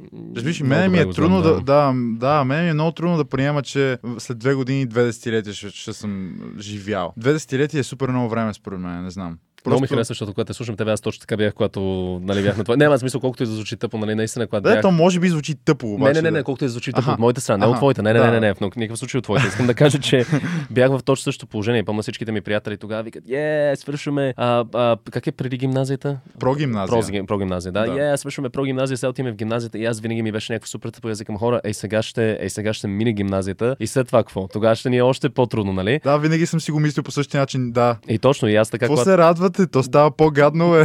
Е, не знам дали по-гадно, ама Не 100% става по-гадно. по-сложно, нали? да, Нещата... по- по-сложно, не по-гадно, Да, със сигурност. да. Въпреки, че да. знаеш ли какво? Аз сега съм на, ще стана на 27 рождения ми ден е след две седмици. и колкото не искам да мисля за това, пък от друга страна имам толкова много приятели, които вече са в 30, 31, 32, които ми казват, че момента, когато пък станеш на 30, едно, че започваш отново. Нали? Всичко е отново, се чувстваш млад, поне не си на 40. Нали? Да, така че искам да. да. кажа, че това усещане най-вероятно ще бъде там цял живот. Нали? Няма да изчезне това. Важното нещо е просто да опиташ да, да направиш всяка една година да има значение и всеки един момент да има смисъл. Make it count, make it count. Ами, точно, точно, точно. 16 Е, Винаги връщаме се към това, връщаме Винаги се към не знам това. как винаги се случва. Може би тол- толкова много съм го изял с кориците, с thumbnails, нали, Да, да, защото да. е YouTube контент. Ух. Ами, Ами, да.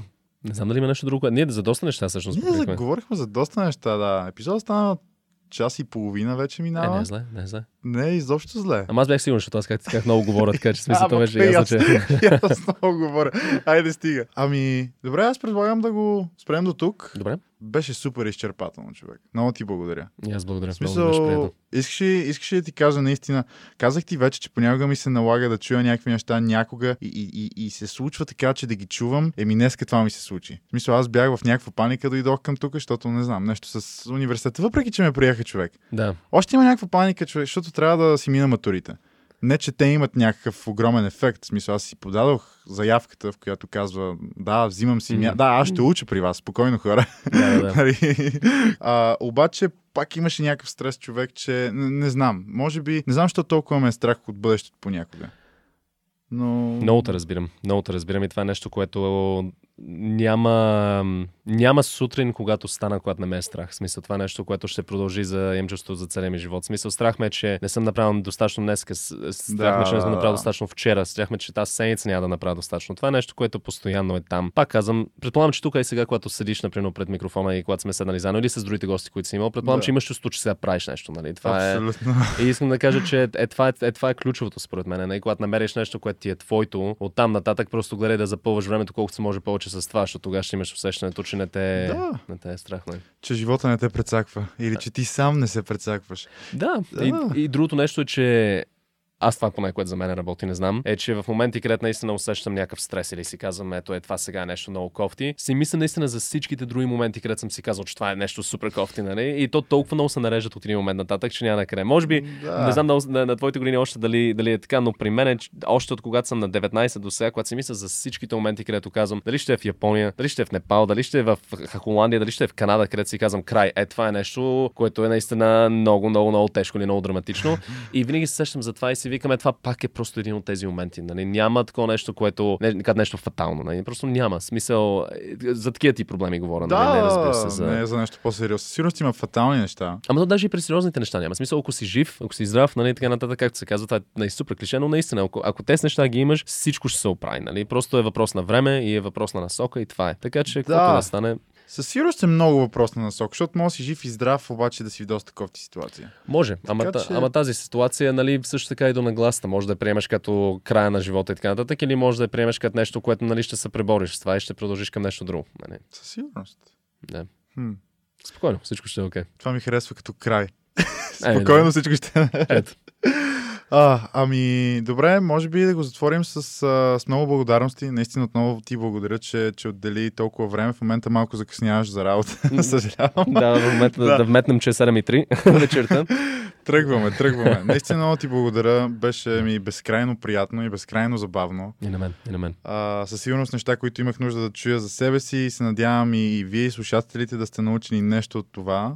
Къде могат да те последват? Ами за сега бих казал да ме следвате на Facebook, а, защото там всъщност си стартирах повече проекти тук в България. Може да гледате 3minutimedia.com ми е вебсайта. Но Да. иначе до края на, както казах, до края на февруари, започването на март, вече ще имам YouTube канал, който вече съществува. Мартин Граховски е просто, но просто ще започна да занимавам повече неща там. И чакайте за 48 часа, 48 hours проекта, който ще бъде април. Стикера на лаптопа. Стикера на лаптопа. Супер, супер. Значи мога да последвате Марто там, на тези места. А, мога да последвате Teen Station в Instagram и Facebook на Teen Station, да следите сайта teenstation.net. Освен това да го последвате в Spotify, Google Podcast, SoundCloud, Mixcloud. Също така, мен мога да последвате в Instagram на Юлиан Караджов. На- Наистина се надявам да ви е било полезно и приятно и ще се видим в следващия епизод. Чао, чао. Чао! Абонирайте се за нашите подкасти във всички платформи Mixcloud, Spotify, Google Podcasts и Apple Podcasts.